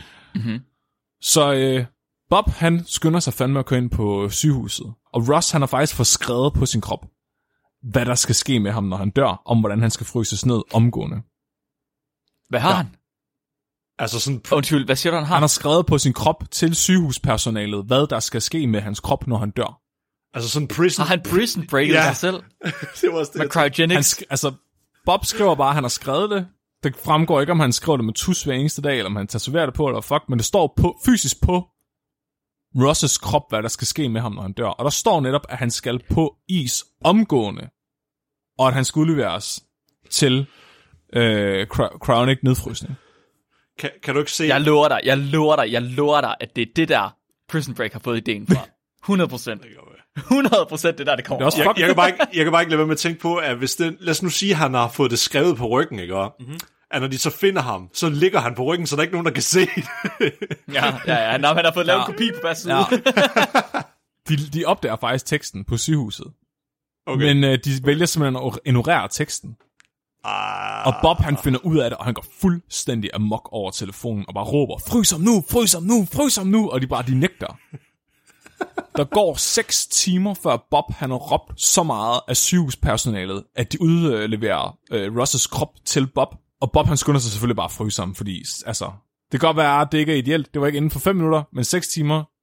Sig det i kor. De fikser det i fremtiden. Halleluja! De fikser det i fremtiden. Så det viser sig desværre bare, at Ross han har stærkt undervurderet, hvor dyrt det er at blive frosset ned. Så han har kun testamenteret 10.000 dollars til sin nedfrysning. Men det er jo 10.000 dollars ikke, altså er måske nok til en tank, han kan ligge i og fylde den en gang, men det er jo ikke nok til at holde den kørende i 150 år. Mm-mm. Og den her øh, kæreste, han har, render med alle de andre penge. Så, Så for helvede. men Bob har nogle penge nu. Han skal bare sørge for, at de rækker langt. 10.000. 10.000, Dollars. ja. ja. Indtil videre, så smider han bare Ross om på Helen Og Marie. Ej, hold nu. Nej. i tøjiskassen. Og så... Øh, Det lyder som en dårlig sitcom. Ja, ja. Det er seriøst. Det er hver gang, de får et nyt lig, så er det sådan, Nå, det, ned i den samme fryser som de andre. Det kan sgu ikke gå men med det er så sindssygt. Også fordi, når han beskriver at hente de her tøjisblokke, altså det er virkelig, de er fucking tunge, og at de er jo så kolde, at han får forfrysninger, hvis han rører ved dem, og han er nødt til at køre 50 km i Kaliforniens sol med dem, og nogle gange sidder han fast i trafikken, hvordan de bare ligger og forsvinder om bag hans bil, og han er ved at... Også fordi tør, tøris, det øh, damper helt Ja. vildt åndssvagt, når det, er, Ja. ligesom, når det tør. Så det har jo bare været sådan, at det, er lige- det, det det, man laver heksegryde med, Ja. hvis folk de har set det. Så det har bare været sådan en heksegryde, der kom ud af hans pickup truck. Men med, 100, ja, med 150 kilo tøjis, ikke? Fandme meget. Det har lignet sådan den sygeste kogerbil. Jeg tænker bare på Ja, fuldstændig. det, det første lige, hvad var det nu, det var? Det var Jane... Fordi nu, Ja, hende, der ligger Jamen, nu, nu, nej, nu ligger der tre oven på hinanden ja. jo. Hvordan med al den vægt, at du bare ender med at blive sådan helt squashed til sidst? Han ikke har taget højde for det. Nikolaj, har du slet ikke, har du slet ikke hørt efter? Nå ja, undskyld, det er rigtigt, ja. Vi fikser, Vi det i fikser det i fremtiden. fremtiden. fikser ja. det i fremtiden, lige præcis. Undskyld, ja. Egentlig var der penge nok til, at han kunne købe en cryogenics tank til flydende nitro- med flydende nitrogen til, øh, til Ross. Men han havde et mere presserende problem, som krævede de her penge. Og det var, at øh, loven sagde, at man kun måtte opbevare de her lig i 6 måneder, før de skulle begraves. Okay, det, det er meget sådan specifikt, men samtidig også lidt sådan mærkeligt. Hvorfor 6 måneder? Altså, det var, så skal det bisættes eller begraves eller et eller andet. Du må ikke have et lige liggende Okay. længere end det. okay. øh, og det er, øhm, det er lidt et problem, fordi at, altså bare alene Marie, der ligger nederst i kassen, hun har fandme ligget der over et år. De har faktisk søgt om at få forlænget den her frist flere gange. Men bedemanden Josef, han, er, han synes sgu ikke, det er særlig fedt længere. Altså, det går lidt ud over hans ry som bedemand. Så han er sådan, han vil egentlig også gerne have, at de snart ikke lå inde i hans garage længere. Nu, nu, nu, nu, når det var ulovligt, ikke? Så Jeg synes ikke, den der menneskelasagne er særlig lækker længere. de, øh, Bob han er jo en løsningens mand. Så han læser lovgivningen, og så ser han øh, et loophole. Sådan. Så øh, det han gør, det er, at han kører ud til en, øh, nogen, der har en kirkegård. Spørger, om han øh, ikke øh, må bygge noget der. Og de er sådan, nej. Lige snart, øh, lige snart de hører det i Chronix, nej. Det, det, kraft, det er fandme for mærkeligt, det gider vi ikke have noget med at gøre. Det kan godt være, at du har penge, men du kan bare fuck af. Og sådan går det egentlig øh, med alle de øh, kirkegårde, han kontakter, indtil hans øh, svigermor fortæller om den kirkegård, hun skal begraves på. Altså, hvor hun har bestilt plads. De lyder sgu meget chill, så dem ringer han til, og de går med til at mødes med ham. Så ham er bestyren Frank, han øh, hører, hvad Bob har tænkt sig at lave. Ikke? Han, han skal bygge et eller andet facilitet på kirkegården, hvor, øh, hvor, hvor han kan have de her Chronics lige opbevaret. Og han forklarer så øh, Frank, at lovgivningen siger, at de skal være i jorden på en kirkegård. Så hvis de graver et kæmpe stort hul og bygger et underjordisk mausoleum på kirkegården, så har de omgået loven, fordi så er de teknisk set begravet på en kirkegård. Som, Så han forsøger at vinde på en teknikalitet. præcis, og det virker. Det virker... Nej, det gør det ikke. Så han snakker med Frank her og forklarer om det. Frank han er bare sådan, ja, ja. Har du nogle penge, eller hvad? han, han, han får endda lov til selv at vælge, hvor hen på kirkegården det skal være, ikke? Og, og, og så kommer så der, der er den der fantastiske passage, hvor de beskriver, hvordan graveren Chuck, han kommer ind. Og Chuck, han er sådan den her kæmpe høje, tynde, Frankenstein-agtige type. Frank fortæller ham om, hvad der skal ske, og spørger Chuck, er det okay med dig? Altså, du er graveren, ikke? Er din kirkegård. Så kigger han bare over på Bobs button. Hvor mange skal der ligge dernede? Bob, Han er max, bare, han er, han er bare Lurch fra familien Adams, Ja. ja. og Bob, Bob, han bliver mega nervøs. Han er bare sådan, max 20, max 20, ja, ikke flere end 20. Så kigger Chuck bare på ham. Er du ikke bange for, at de vågner op og begynder at slås og knippe dernede?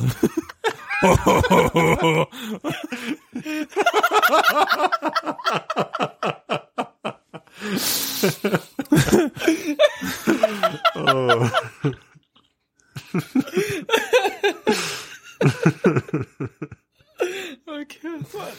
Åh, oh, gud. Så, så Bob han får en eller anden klamphugger til at lave det her underjordiske hul for 7.000 dollars. Og så bagefter bruger han så øh, de sidste 3.000 dollars og nogle af sine egne penge på at købe en enorm termotank med temperaturregulering til flydende nitrogen fra industrien af. Der vil være nok til 30 mennesker med flydende nitrogen nede i den. Problemet er bare lige så snart... Wow. Ja, problemet er lige så snart han får den kørt over til hullet, så opdager han, at hullet er ikke stort nok. Det fikser de i fremtiden. De har sådan en, øh, hvad hedder det, graveren, Chuck der, han har sådan en lille øh, plads på, på kirkegården, hvor han har sine øh, redskaber stående og sin traktor holdende og sådan noget. Der stiller de bare den der Chronix tank, der er på størrelse med en traktor. Og så lægger de en præsending over den, indtil de har råd til at bruge den, ikke? Bob regner ud, han skal have fat i fire mere, der vil fryses ned, for han har råd til at fylde, bare råd til at fylde flydende nitrogen på tanken. Altså den store tank. Og hans tre andre, Ross, Stall, uh, Helen og, og Marie, de ligger altså stadig bare på isterninger i en trækasse. Øhm, så selvom, han- Ej, de må lugte så dårligt nu. selvom han kommer på tv og radio, og alle mulige tosser ringer til ham for at blive frosset ned, så er der altså ikke nogen, der hverken er døende eller har penge. Lykken rammer ham dog, fordi der er også andre, der begynder at fryse folk ned nu. Efter de ser Bob gå i gang, så tænker de, pff, business. Så en af hans konkurrenter hedder Ed. Ed Hope. Og Ed, han er den mest sleazy forretningsmand nogensinde. Han er, Yeah! han er, på, Yes. han er på rygsælger. Og han får lavet sådan nogle... Han, han starter en cryonics business ved siden af, at han sælger på rykker. Problemet er bare, at han er omvendt. Han er det omvendte af Bob. Så han er, Bob, han er nul business, ren, ren drømmer. Ed, han Ja, er ja. nul drømmer, ren business. Han har en mand liggende, ned, liggende hos sig, der er frosset ned. Og hans datter har, datteren har ikke længere råd til at holde tanken kørende.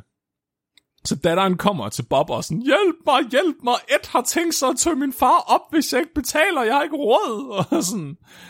Så Bob han er bare sådan, hmm. Bob han tilbyder at have ham opbevaret billigere. Og så siger han, at hvis du, hvis du betaler for kapslen, som et har din far liggende i, og, gi- og overdrager kapslen til mig, altså giver den til mig som gave, så lover jeg, at jeg vil opbevare ham for 150 dollars om måneden. Hvilket er ret billigt i forhold til det, Ed gjorde. Og det går hun simpelthen med til. Hun øh, køber tanken, den her kryvetank, som faren ligger i, af Bob, og øh, betaler 150 dollars om måneden. Og det er så her, Bob har en genial plan. Fordi han har tænkt sig, når hun afleverer tanken til ham, og tage de tre andre lig, han har liggende i isterningerne, og så smide ned oven på hendes far, nede i tanken. Ah, det lyder som om, at han er ved at blive sleazy også nu. Sådan salesman. Det er fucking business, det her, folkens. Ja. Det er burhøns, men med frosne mennesker. Ja. Han får simpelthen leveret den her tank med den gamle mand i, og starter straks på arbejdet. Nu skal Marie, Helen og Ross endelig fryses ordentligt ned. Der var bare et problem. Og det var, at den her tank, den havde altså ikke noget låg. Den var simpelthen svejset sammen. Altså ham, der ligger ned, han hedder Louis. De er nødt til at skære den op for at komme ind til Louis og lægge de andre ned til ham. Så de får fat i en eller anden... De har ikke råd til ordentlige håndværkere. Så de får fat i en eller anden random dude, der har en vinkelsliber med en diamantklinge på, og som er rimelig god til svejs. uh, vi har øh, noget sort arbejde til dig. han er bare sådan, han hedder Ray, han er bare sådan, fint nok. Hvad, hvad skal jeg gøre? og så møder han op, ikke? Og så er han sådan, han, han er sådan lidt skeptisk, da han møder op og finder ud af, hvad det er, han skal skære i. Er du sikker på, at han, at han kommer til at være okay? Øh, altså sådan, kommer han, er det okay at skære i tanken? Og så fucking, ved I hvad de gør? De forklarer ham, hvordan en Thanksgiving-kalkun kan stå ude på bordet hele natten uden at tø. Og så siger de, det her, det er bare ligesom en frossen kalkun. Bortset fra, at du skal forestille dig, at den vejer 80 kilo og minus 196 grader kold, i stedet for minus 8 grader kold. Okay. det, går, det, det gav sgu mening ind i Rays hoved. Så han går i gang med at skære den her tank op. De bruger fire timer på at stable line nede i tanken. Men det lykkes Bob Nelson at få plads til fire lig nede i en tank, der er designet til et lig. Ej, menneske Tetris. Og så svejser Ray tanken sammen igen, og så fylder de den med flydende nitrogen. Everything is good, ikke? Der kunne mm-hmm. ikke... Hvad skulle der ske ved det her? Ikke noget, folkens. De er, de er vel alligevel så flydende, at det kan være lige meget. Og de er faktisk stadigvæk sådan relativt intakte. De har kun ligget det der i i to år, måske. På, okay, okay. På, så, så den der tank, det er det i nu, ikke? Mm-hmm. Det er ikke en, er det en, der er specielt designet til formålet? Ja. Og der var ikke noget låg, siger du? Nej. Hvad sker der, Åh, nej. hvad sker der når temperaturen stiger i den, og nitrogentrykket det stiger? Så er det jo rigtig godt, at den øh, er bygget ligesom en lufttæt termokan med vakuum imellem øh, øh, den flydende nitrogentank og atmosfæren. Så men det er ligesom en stor termokan. oh, nej. Ja, ja. Men jeg er bange for med trykket, fordi, fordi den er jo ikke perfekt på et tidspunkt, så vil temperaturen stige, fordi ellers så skal det hen og svejse det op, og så fylde nyt igen, og så svejse det til igen. Jo. Ja, så de har sådan en, øh, en, hvad hedder det, en ventil, hvor de, Ja. hæld, eller de har sådan et hul, hvor de kan hælde flydende nitrogen ned i.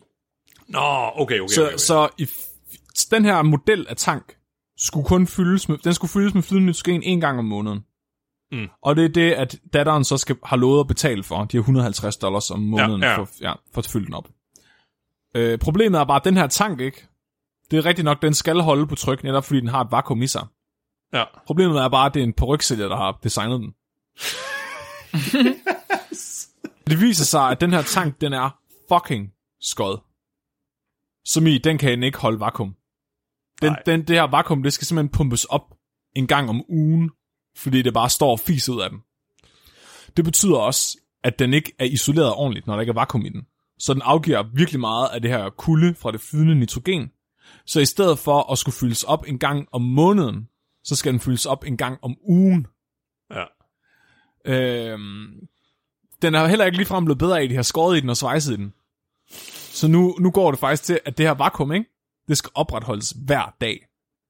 Så de, de er nødt til at koble en pumpe til den, som kører konstant, for at der er vakuum. Og bare suge luft ja. ud. Plus at de skal fylde flydende nitrogen på 3-4 gange om ugen. Shit. Det lyder rigtig dyrt. Så det vil sige, at de bruger et års forbrug af flydende nitrogen på mindre end en måned. Nej. Datteren, hun kontakter også Bob Nelson kort tid efter. Hun, øh, hun gad sgu ikke betale for det der flydende nitrogen alligevel. Nu var Louis, det var hendes, det var hendes far Louis Nico, der, Nisco, det var, det var Bobs problem nu. Det måtte han skulle selv finde ud af. What? Altså, de har taget fire døde mennesker, der har ligget på tør... Nogle af dem har ligget, er halvrådende og har ligget på tør is, ikke? De er i en tank, der er designet af en peryksælger til en person, der er utæt, og som de ikke har råd til at fylde med flydende nitrogen. De har den stadig stående ved en bedemand, hvor regeringen blev ved med at sende breve om, at de skal kremeres, og bedemanden har fået koldfødder. Det her underjordiske mausoleum er heller ikke klar til at have dem.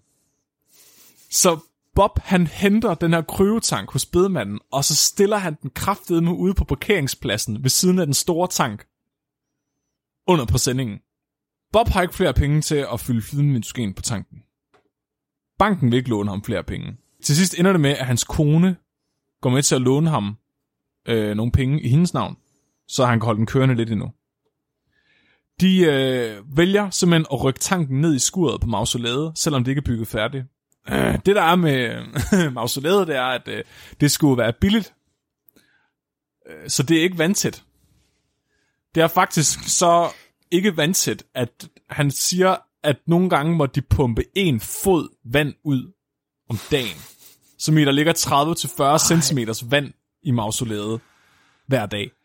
På et tidspunkt fortæller han, hvordan han er kommet derned, og så er der fucking slanger, der svømmer rundt om den her krøvetank nede i mausoleet.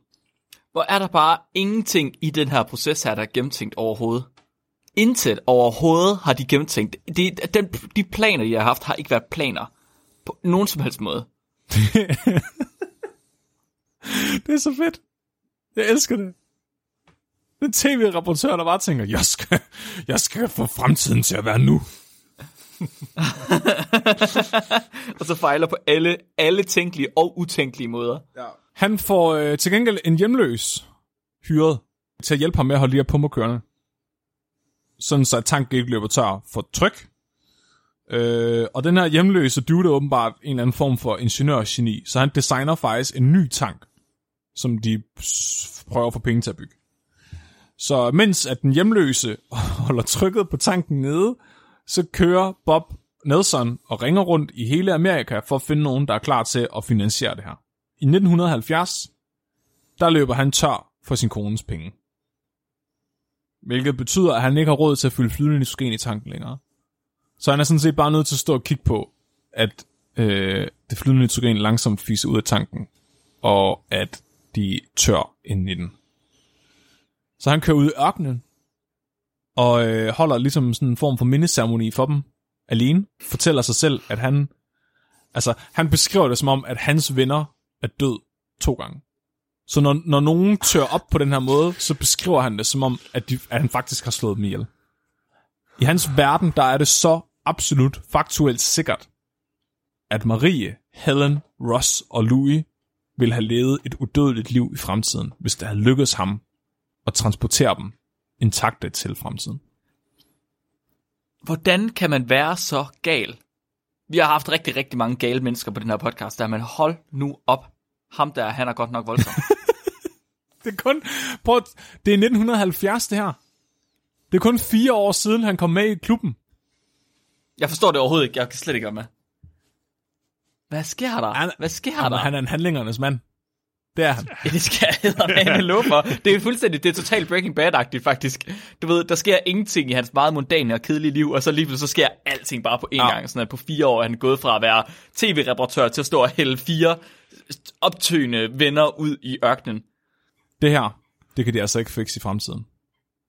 Nå. Det, en Bob indser, at der ligger de kraftede med ikke fikse i fremtiden. Rom, rom. Øh, så øh, det er ligesom her, et normalt menneske havde sagt øh, tak for alt.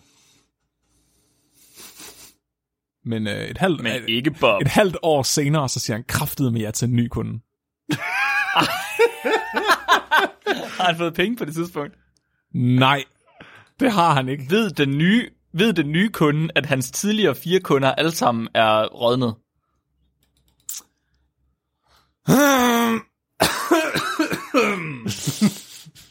Det tager jeg som et stort nej. Ja, så det lykkedes ham at få et halvt år senere får han en ny kunde. Som du så fint pointerer, Mark, så øh, undgår han måske at fortælle, øh, hvilken tilstand hans andre klienter er i. det her, det er en, øh, det her det er virkelig en fucked up kunde. som i, det er rigtigt, de er freaks alle sammen. Så det, det er en, øh, en meget rig kvinde, der hedder Mildred Harrington. Og det er hendes to sønner, der kontakter Bob for at få frosset deres mor ned. Og de her sønner er totalt weirdos. De er begge to sådan nogle... Ja, de havde, hvis de havde levet i dag, havde de været sådan nogle reality-stjerner. De er klar til at betale 10.000 up front, og så bagefter 300 dollars om måneden for at holde øh, nitrogentanken kørende. S- øh, super ekscentriske. Men Bob han ved også, at hvis han nogensinde skal have Chronix til at blive en realitet, så er han nødt til at tage, hvad han kan få. Så det, Mildred, hun dør. De fryser hende ned. Det er faktisk stort set under perfekte omstændigheder. Og øh, sønnerne betaler for en tank. Perfekt. Nej, det gør de faktisk. Jo, de betaler. De betaler ikke for en tank. De betaler 10.000 for, at Bob fryser hende ned. Det er simpelthen for at dække øh, udgifterne for lægeregning, for DMSO og for glycerol og for, øh, hvad hedder det, bedemanden. Okay, okay, ja, så er vi ikke engang i nærheden af det med tanken endnu. Nej, nej. Så nej, faktisk nej. så ligger han hende også bare på tør is. Ej, okay. Har han lært ingenting? De her ekscentriske sønner, ikke? de vil gerne på et tidspunkt, efter deres mor har ligget på tør is i to år, så beslutter de sig for, at de vil sgu egentlig gerne holde sådan en mindeceremoni for hende. Så de spørger Bob, øh, Bob, kan du ikke, øh, kan du ikke lige hive hende frem? Kan du ikke lige gøre sådan, at vi kan lave sådan en form for åben kiste med is i, og så vi alle sammen kan se hende, og så, du ved, hele familien ligesom kan mødes om og kigge på hende. Så det gør han, det siger han, jo, fint, det kan jeg sgu da sagtens, mand. Han tænker, der det er god PR for øh, Chronix. Det her, det er jo et historisk øjeblik, fordi det, de, det, og det snakker han med sønnerne om, ikke? Det her, det er en ny form for tradition. Døden findes ikke længere. Vi holder ikke længere begravelser. I stedet for, så holder vi gensynsceremonier med dem, der venter. Og sønnerne var sådan, oh, ja mand, vi skaber historie. Det er fucking sejt, det her. Så Han sætter virkelig, han sætter virkelig kult i kulturel. Ja. De, de, får, de får fat i den billigste kiste, de kan få, og så skærer de øh, toppen af den og putter sådan et stykke plexiglas ovenpå, og så fylder de den med alle mulige mærkelige gasser, for at, at holde, øh, holde den kold. Og politiet fucking bryder ind i hans garage, imens de er i gang med at bygge den her kiste, og de står altså med nogle gasser, øh, som er sygt giftige. Øh, men, men, men heldigvis havde han ikke livet på det her tidspunkt øh, taget frem, så, så, så de opdager ikke livet, og han slipper egentlig. Så de holder den her mindesamoni, hvor hele familien kommer og ser hende, og de står bare sådan, wow, hun ser jo ud, som om hun stadig er levende. Åh, Rose. Allerede i 71, det er faktisk inden han laver den her mindesamoni, der bliver han kontaktet af en fransk mand i Canada. Hans syvårige datter er ved at dø af en meget sjælden tumor. Og øh, Bob øh, tager simpelthen til Canada for at møde den her fransk-kanadiske familie og møde den her lille pige. Den her familie, de opfører sig som om Bob er manden, der skal redde deres datters liv. Der er bare et problem, og det fortæller de først Bob, da han er kommet derhen, og efter han ligesom har lært dem at kende. Selvfølgelig. De har ikke nogen penge. Ja, selvfølgelig. Men Bob, han kan ikke sige nej nu. Bob, han bliver hos den her syvårige pige og hendes familie, mens hun er døende, i en måned. Han tager fucking Disneyland sammen med dem, og fortæller den her lille pige, at han er personligt er venner med Anders Sand og Mickey Mouse. Og får arrangeret, at Anders Sand og Mickey Mouse kommer over og lader som om de er venner, for han kan imponere hende. Der er sådan en periode, der er på et tidspunkt, hvor den her lille pige, hun er sådan, Åh, oh, monsieur Bob, kan du... Nej, undskyld. Oh, monsieur Bob.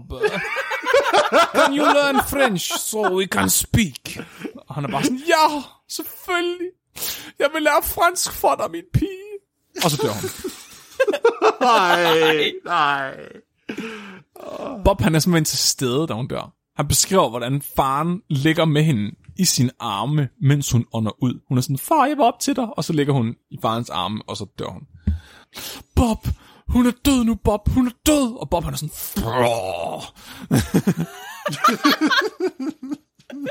Så find McDonald's i stærkerne frem. Lige præcis.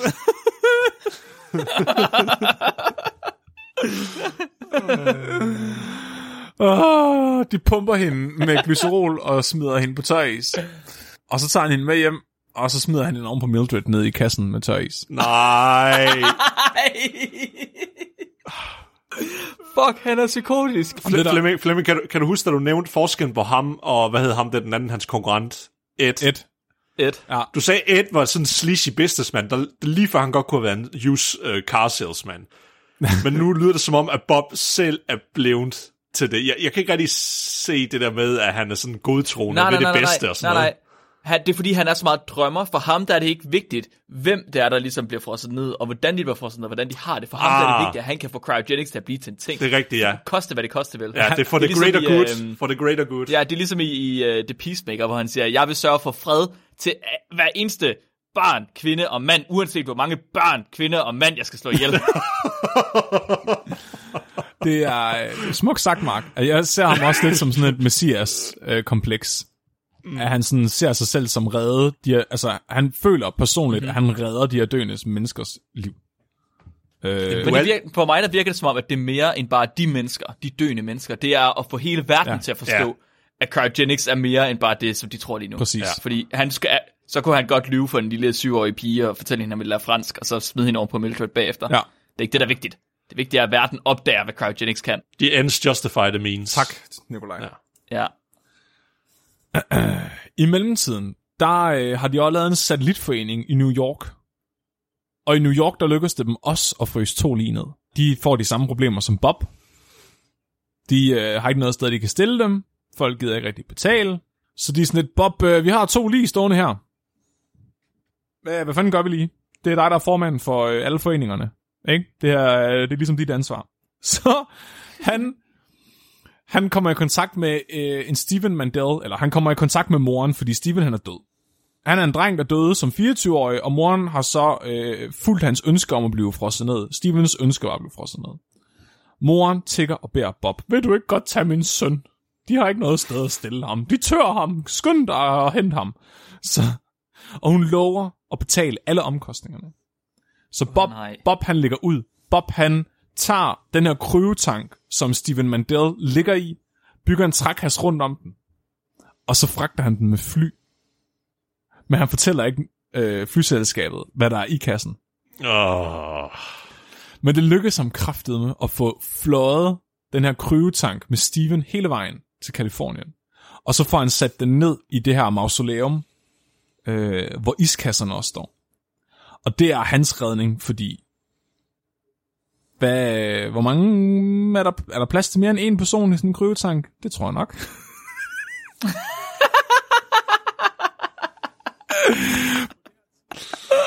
Hvis man lige folder dem på midten.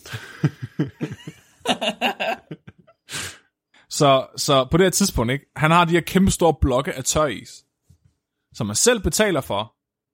Øh, de her øh, ekscentriske sønner, de holder op med at betale for deres mors is. Steven Mandels mor hører han aldrig fra igen, lige så snart han har modtaget ja. kryotanken. Han betaler selv, han henter tøjisen hver eneste uge, men han er nødt til at gå ned i det her hul og lægge tøjisen ned. Og det er pissefarligt, fordi det er, det er jo rent CO2, det her. Mm-hmm. Og det er under jorden. Så det vil sige, at han træder ned i en sky af ren CO2, som gør, at hvis han indånder det, så mister han altså bevidstheden. Det er han nødt til at gøre Det er derfor, eneste du må, uge. du må faktisk du må aldrig gå med, med komprimerede gasser øh, i øh, elevator og sådan noget, for eksempel. Fordi hvis der skulle gå, gå læk på det, så får det al ilten til ligesom at blive komprimeret i stedet for, fortrængt. Mm. Ja. Så du bliver kvalt af det i Så virkeligheden. han er nødt til at holde vejret, hver gang han går ned og fylder tøjs på. Men eh, no more, fordi nu har han jo fået en kryotank med ekstra pladser. Problemet var bare, at den her mor, så som jeg sagde, i New York, der havde de faktisk to personer. Øh, den ene var, var den her dreng, og den anden var en gammel politimands kone. Bob foreslår dem, at de tager den ene, at enten tager drengen og ligger oven på konen, og så bare fryser dem sammen, og så deler om udgifterne, fordi så kan det ligesom lade sig gøre. Og hende her moren til Stevens mor, hun bliver så vred, da han foreslår det, at de sidder på sådan en kinesisk restaurant. Hun tager koppen med grøn te og smadrer på bordet foran øh, Bob, da han siger det. Så han tør faktisk ikke med det samme at lægge de andre lig oven på Steven, fordi han ved, hvor meget moren er imod det. Men på den anden side kan han ikke få fat i hende, og hun nægter at betale. Så efter to år, hvor han ikke har hørt fra hende, så gør han det samme som sidst. Han får fat i Ray, de skærer tanken op med, øh, med vinkstiberen, og så smider de Mildred Harrington, øh, den syvårige pige, Geneve. Og oh, har vi ikke en til? Prøv lige Mildred, Geneve. Nej, okay. Steve. Hvad? Ja, og så Steven. Geneve og Steven. Ja, ned oven på Steven, det er rigtigt, ja.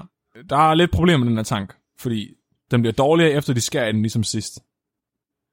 Men den her tank er en Nisco-tank, opkaldt efter Louis Nisco. Det betyder, at den er bygget af et. Det, den, er samme, den er samme design og mærke som den tidligere tank. Igen. Der skal også være en vakuumpumpe, der kører konstant for at holde den kølet.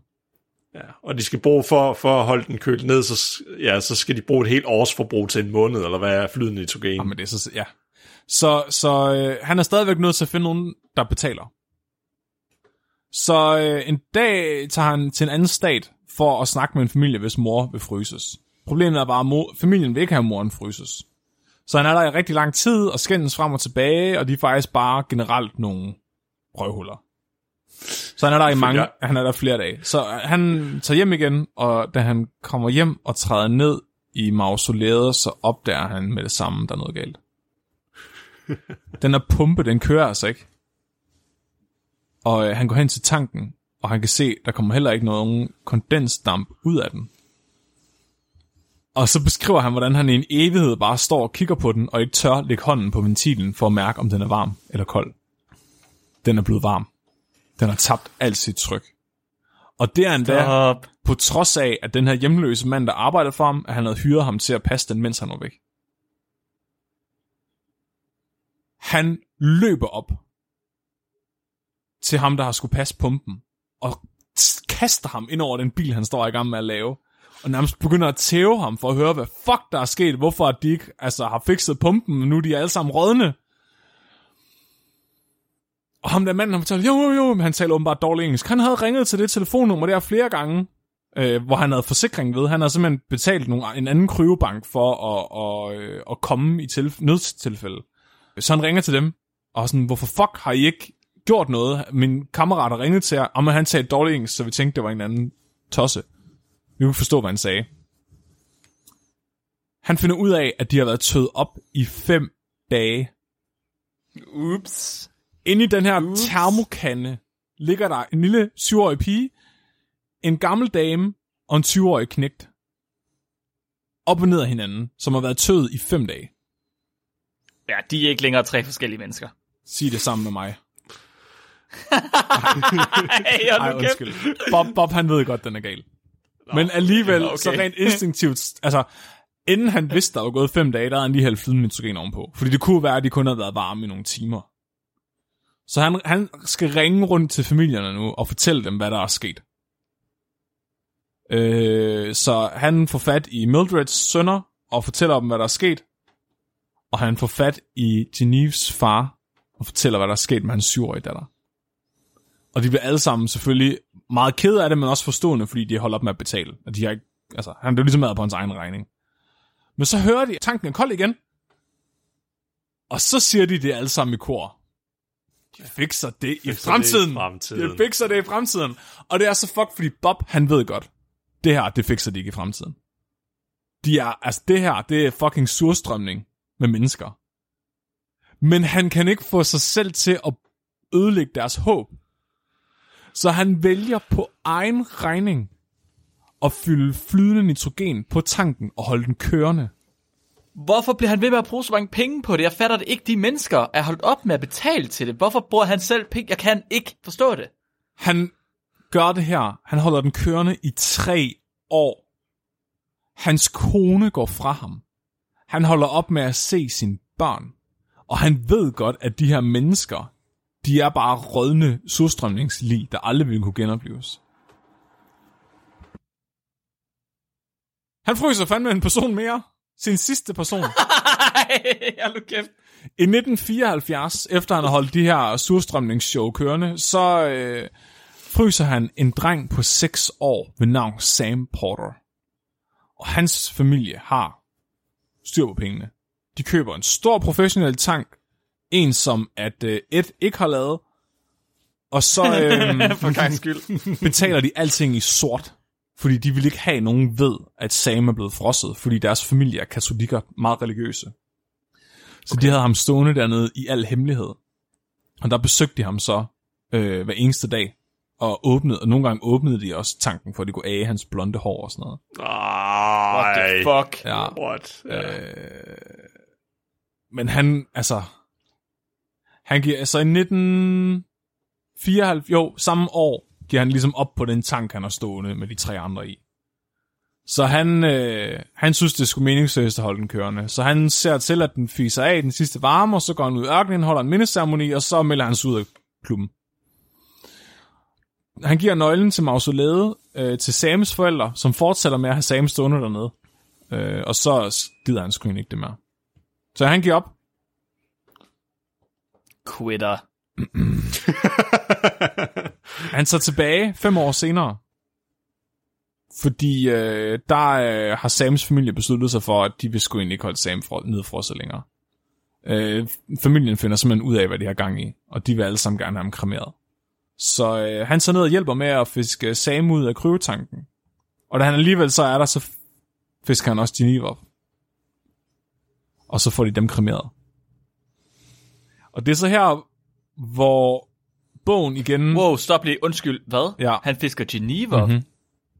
Men han havde holdt mindehøjtidlighed for hende fem år tidligere. Mm-hmm. Hun har stået og været varm i fem år. Det er her, at øh, bogen afviger fra, det, at, hvad jeg ellers har kunne finde andre kilder.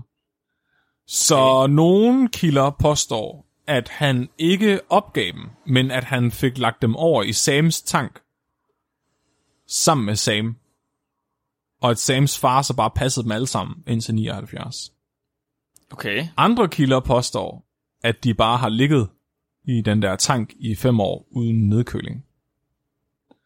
Ad. Men i hvert fald får han fisket Geneve op, og de tager Sam ud af tanken og slukker for den sidste tank. Og så låser de døren og går.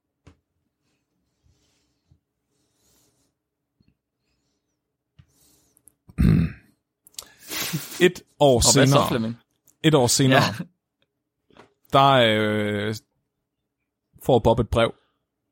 Det er kraftet med Stephen Mandels mor, som han ikke har hørt fra, siden han fik Stephen for, hvad, syv år siden, eller sådan noget, otte år siden. Mhm. Hun øh, vil kraftet med sagsøge ham.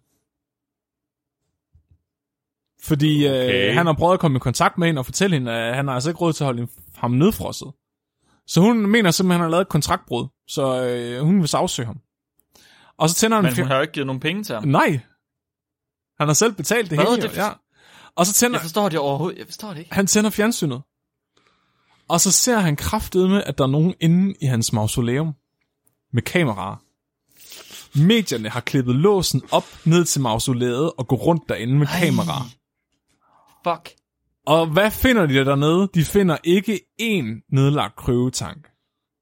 De finder også en kryvetank med Mildred Harrington og øh, Louis Nisco. Men de finder også den oprindelige tank, som han gav op på i 1970. Den står kraftet med stadigvæk dernede. Med Helen Marie Sweet. Hvorfor er der stadig folk i den? Alle de mennesker, der er tøet op på noget tidspunkt, bortset fra den syvårige franske pige, ligger stadigvæk i kryvetankene nede i kælderen. Und, hvad sker der? Men har- de har jo været varme siden da. Der er nogle af dem, der har været varme i ni år. De er bare blevet Det til er jo mennesker. bare menneskesuppe. Ja, Jeg har aldrig nogensinde hørt noget så ulækkert. Hvor er det forfærdeligt Samt, og klamt. samtidig er der blevet oversvømmet dernede, så der svømmer slanger rundt mellem tankene. Ah, Uh, uh, ja. Det her event er kendt inden for Chronics-verdenen som værende The Great Chatsworth Chronic 4. Så øh, det er fordi, det her mausoleum er i Chatsworth. Og et for, okay. det er, at de tør op og fordaver. Så det er ja. Det store Chatsworth fordav. Og det er ligesom sådan den største skandale inden for Chronics nogensinde. det, efter øh, de andre familier finder ud af det her, så begynder de at lægge sag an mod ham. Så de her ekscentriske sønner til Mildred lægger sag an. Øh, der er flere af de andre. Øh, hende der, der havde bare efterladt sin far ved ham. Louis Nisco, hun lægger også sag an. Og de vinder kraftet med alle sammen. Men de har jo ikke betalt for det. Nej, det er det, der er så fucked. Han har betalt selv. Ja, han har jo gjort det, altså, okay, det lyder også sindssygt, men han har gjort det af sit gode hjerte. Ja. Altså, så har han udført deres vilje, uden at de har betalt. Altså, han kunne, ja, nej, okay, what? De øh, vinder, og de vinder en million dollars. Heldigvis har bedemanden en forsikring, som dækker halvdelen. Og Bob han er så fattig, at han slipper for at betale for sin halvdel af bøden. Shit. Øh, det er så vildt mærkeligt, fordi der er så mange conflicting, altså der er så mange modsigende ting i de her historier. Altså, hvor længe har de ligget og været rådne? Hvor mange personer var der? Der, der er mange ting, der ikke sådan går op, især når man tager, altså, det er ret tydeligt, Bob han også lyver om nogle ting. Okay. Så oh, really? det er sådan den naturlige slutning på den her historie. Jeg har nogle wrap-up ting her til sidst. Så for det første vil jeg gerne lige reklamere for 10 Så medierne, da de kommer derned, der påstår de, at de har fundet ni personer. Hvis vi tæller efter, så har vi Mildred, Geneve, Steven, Sam, Marie, Helen, Ross og Louis. Det er otte. Ja. Hvis I gerne vil høre, hvem nummer 9 er, hvem den mest ekscentriske af hans kunder var, så øh, støt os på tier, så øh, lægger vi et bonusklip op, så kan I høre det. Hvor er det siger, Flemming. Nu er det ham, der er en sleazy businessman. Oh ja, yeah, jeg er totalt et hope i dag. Robert Edinger, fysikeren, som skrev øh, den her bog, som startede det hele. Jeg sad og tænkte på, det, der var sket med ham. Ja, Ja. han startede i 1976 øh, sit eget institut også, Cryonic Institute, som var hans udgave af det, Bob lavede. Og det findes kraftedeme stadigvæk. Bob, han døde i år to, eller Robert øh, Edinger, han døde i år 2011 som 92-årig, og blev frosset mm-hmm. som instituttets patient nummer 106. Her der blev han frosset sammen med sin mor, sin første kone og sin anden kone. Wow. Det var Edingers søn selv, der frøs ham. Han siger i et interview, at det er det er fantastisk, hans far er ikke død. Cryonics, det er bare en ambulance til fremtiden. Hans far vil bare komme tilbage og sige, I told you so. Bob Nelson, han dør i 2018. Og der tager Edingers kryobank ham ind. Og Bob, han bliver frosset som patient nummer 160. Sådan. I spurgte tidligere, hvad der skete med James Bedford. Ja. Ja. Så James Bedford, han var den aller, aller første person, som Bob frøs ned, men han var også den første person i verdenshistorien, der er blevet frosset ned, altså kryopreserveret. Ja. Så øh, James Bedford, han blev øh, jo over, hvad hedder det, overleveret til sønnen i 67. Og den her søn passede på sin fars kryotank og holdt den kørende i 20 år. Wow. Indtil i 1987, der overtog Arcos, som er en anden kryobank, kapslen. Og Arcos findes også i dag. Så det vil sige, at James Bedford, han ligger stadigvæk og er frossen. Verdens første mand, der nogensinde blev øh, cryopreserved, han er stadig cryopreserved hos Arcos. Den eneste person, som øh, Bob Nelson har frosset ned, der stadigvæk øh, er frosset ned. En af de ting, der er lidt sjove ved det her, det er, at øh, da Arcos skulle overtage ham, der ville de gerne være sikre på, at han ikke var tøet op på noget tidspunkt. Og måden, de sikrede sig på, at han ikke havde taget op, det var, at de tjekkede, kan jeg huske, at jeg fortalte, at han, han havde lagt en isblok oven på hans ansigt, så hans næse var flad. Mm-hmm. De tjekkede, at den isblok stadig var intakt, fordi så vidste de, at han ikke... de, de vidste nemlig, at den havde aftrykket af hans ansigt, ikke? Så de kunne ja, se, hvis ja. den stadig var intakt, så havde han ikke været tid. Så det var ret fedt, at, at han har et mast ansigt, men det var også det, der gjorde, at, at de tog ham ind. Ja, det kan de jo fikse i fremtiden. De fikser det i fremtiden. Der er simpelthen en hellig, der er en årlig øh, helligdag for folk, der går op i Chronix, hvor de fejrer den dag, at James Bedford han blev frosset ned den 12. januar. Det hedder Bedford Day. Og de fejrer, okay. de fejrer den hver år. Der er simpelthen en kirke, der har, øh, handler om Chronix. Der hedder The Church of Perpetual Life, som hvert år mødes og fejrer Bedford Day.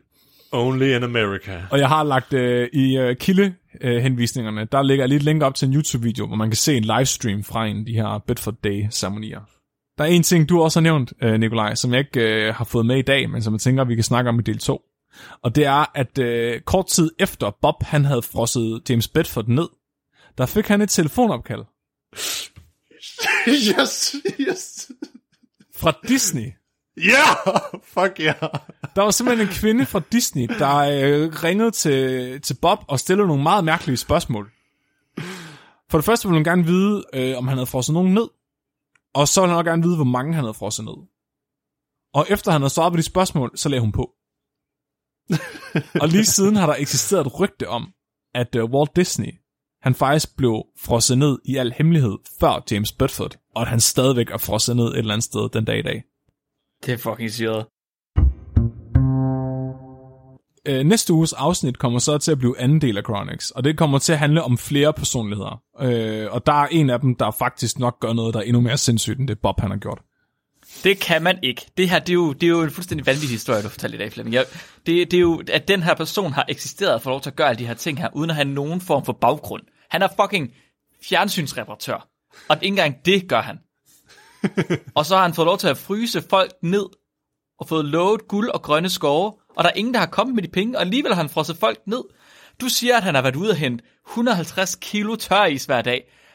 Hvordan gør man det? Hvor gør man det? Jeg kan ikke engang få tøris til at altså, køle mine prøver ned i lab.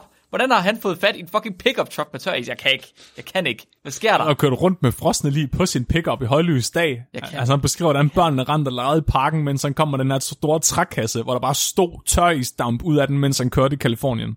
Men det passer ikke. Det er løgn, altså. Jeg tror ikke på det. Ej, det passer, tror jeg det er en heller ikke. film. Mark, det var slet ikke tøris. Det er sammen, det var bare de der McDonald's-isterninger. Wow, hvor er det vildt. Nej, du, under, du underspillede ikke, da du sagde, at øh, det her det blev et af de vildeste historier, vi har videre. Jeg ved godt, at jeg kunne have gjort den mere underholdende, hvis den havde været kortere måske, og taget det hele sådan lidt mere rapid, men jeg synes også bare, at den her historie, den er så sindssyg, at man bliver nødt til at fortælle den i dens helhed. Ja, ja, Altså, ja, man er ligesom 100%. nødt til at vide, hvem de mennesker, han frøs ned, var, fordi ellers så bliver det bare en opremsning. Altså, det, jeg håber, jeg vil gerne have lidt mere sådan... Ja, Hvor, meget, hvor meget af den viden, du har i dag, er fra hans selvbiografi, og hvor meget er fra eksterne kilder? Øh, så alle de personlige detaljer om, hvem de her mennesker var, og hvordan han mødte dem, er fra hans bog. Det, der, hvor, hvor, hvor, hvor, det, hvor det bliver besværligt, det er, hvordan er han kommet i kontakt med dem? Hvornår har han frosset dem ned? Og hvad aftalte han egentlig med familierne? Okay, ja. Så han, det er jo bare hans side af historien, og jeg tænker, det vil jeg gerne tale lidt om næste gang også, lidt den her aftermath. Okay. Fordi det, det, det næste gang kommer til at handle om, det kommer til at handle om, hvad, hvad har Bob sat i gang? Der, hvor der er øh, størst konflikt med bogen, det er helt klart, hvad han har aftalt med folk. Okay. De påstår alle sammen, at han har lovet at holde dem nedfrosne. Øh, gratis. Hvilket jeg godt kunne forestille mig, han var. Gratis. Okay. Jeg tror lidt, han var personen, der lå sig rive med, og godt kunne finde på at love noget, han ikke kunne holde måske. Ja. Øh, men det beretter han ikke selv i bogen. Ellers så er næsten alt det, vi har haft i dag, det kommer fra hans bog. Øh, Okay. Ja. Så det er rimelig farvet. Det er meget farvet, ja. Øh, det er det. Også, øh, man kan finde, men det er også begrænset, hvad der findes af andre kilder på ham. Altså, mm-hmm. øh, jeg inde og læse på Chronics Institute, altså Robert Eddingers øh, øh, afdeling der.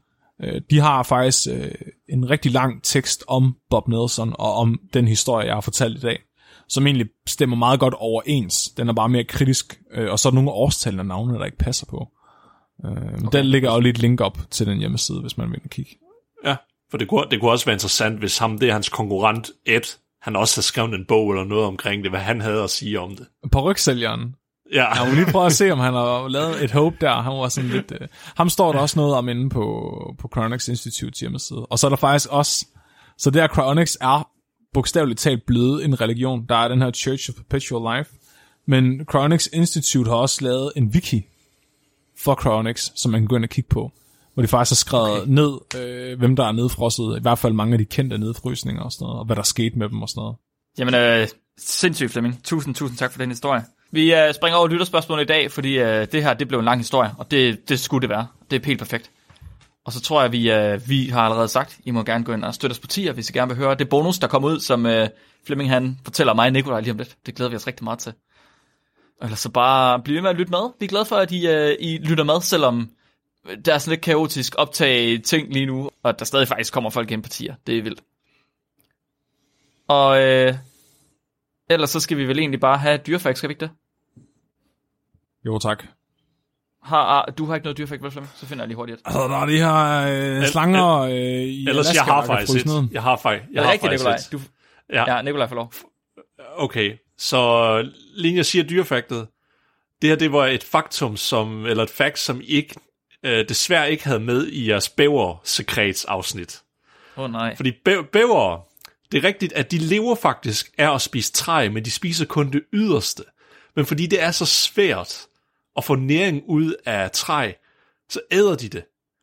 Og så får de en buffet ud af deres røvhul, som de skovler ind og æder igen, og det resulterer så i, at de så skider savsmuld. Wow. Tak, Nikolaj. Det havde jeg ikke brug for at vide. Det havde jeg. Det er fandme genbrug. Mit navn er Mark, Jeg er Flemming. Og jeg er Nikolaj. og du er blevet videnskabeligt udfordret. Husk at være dum.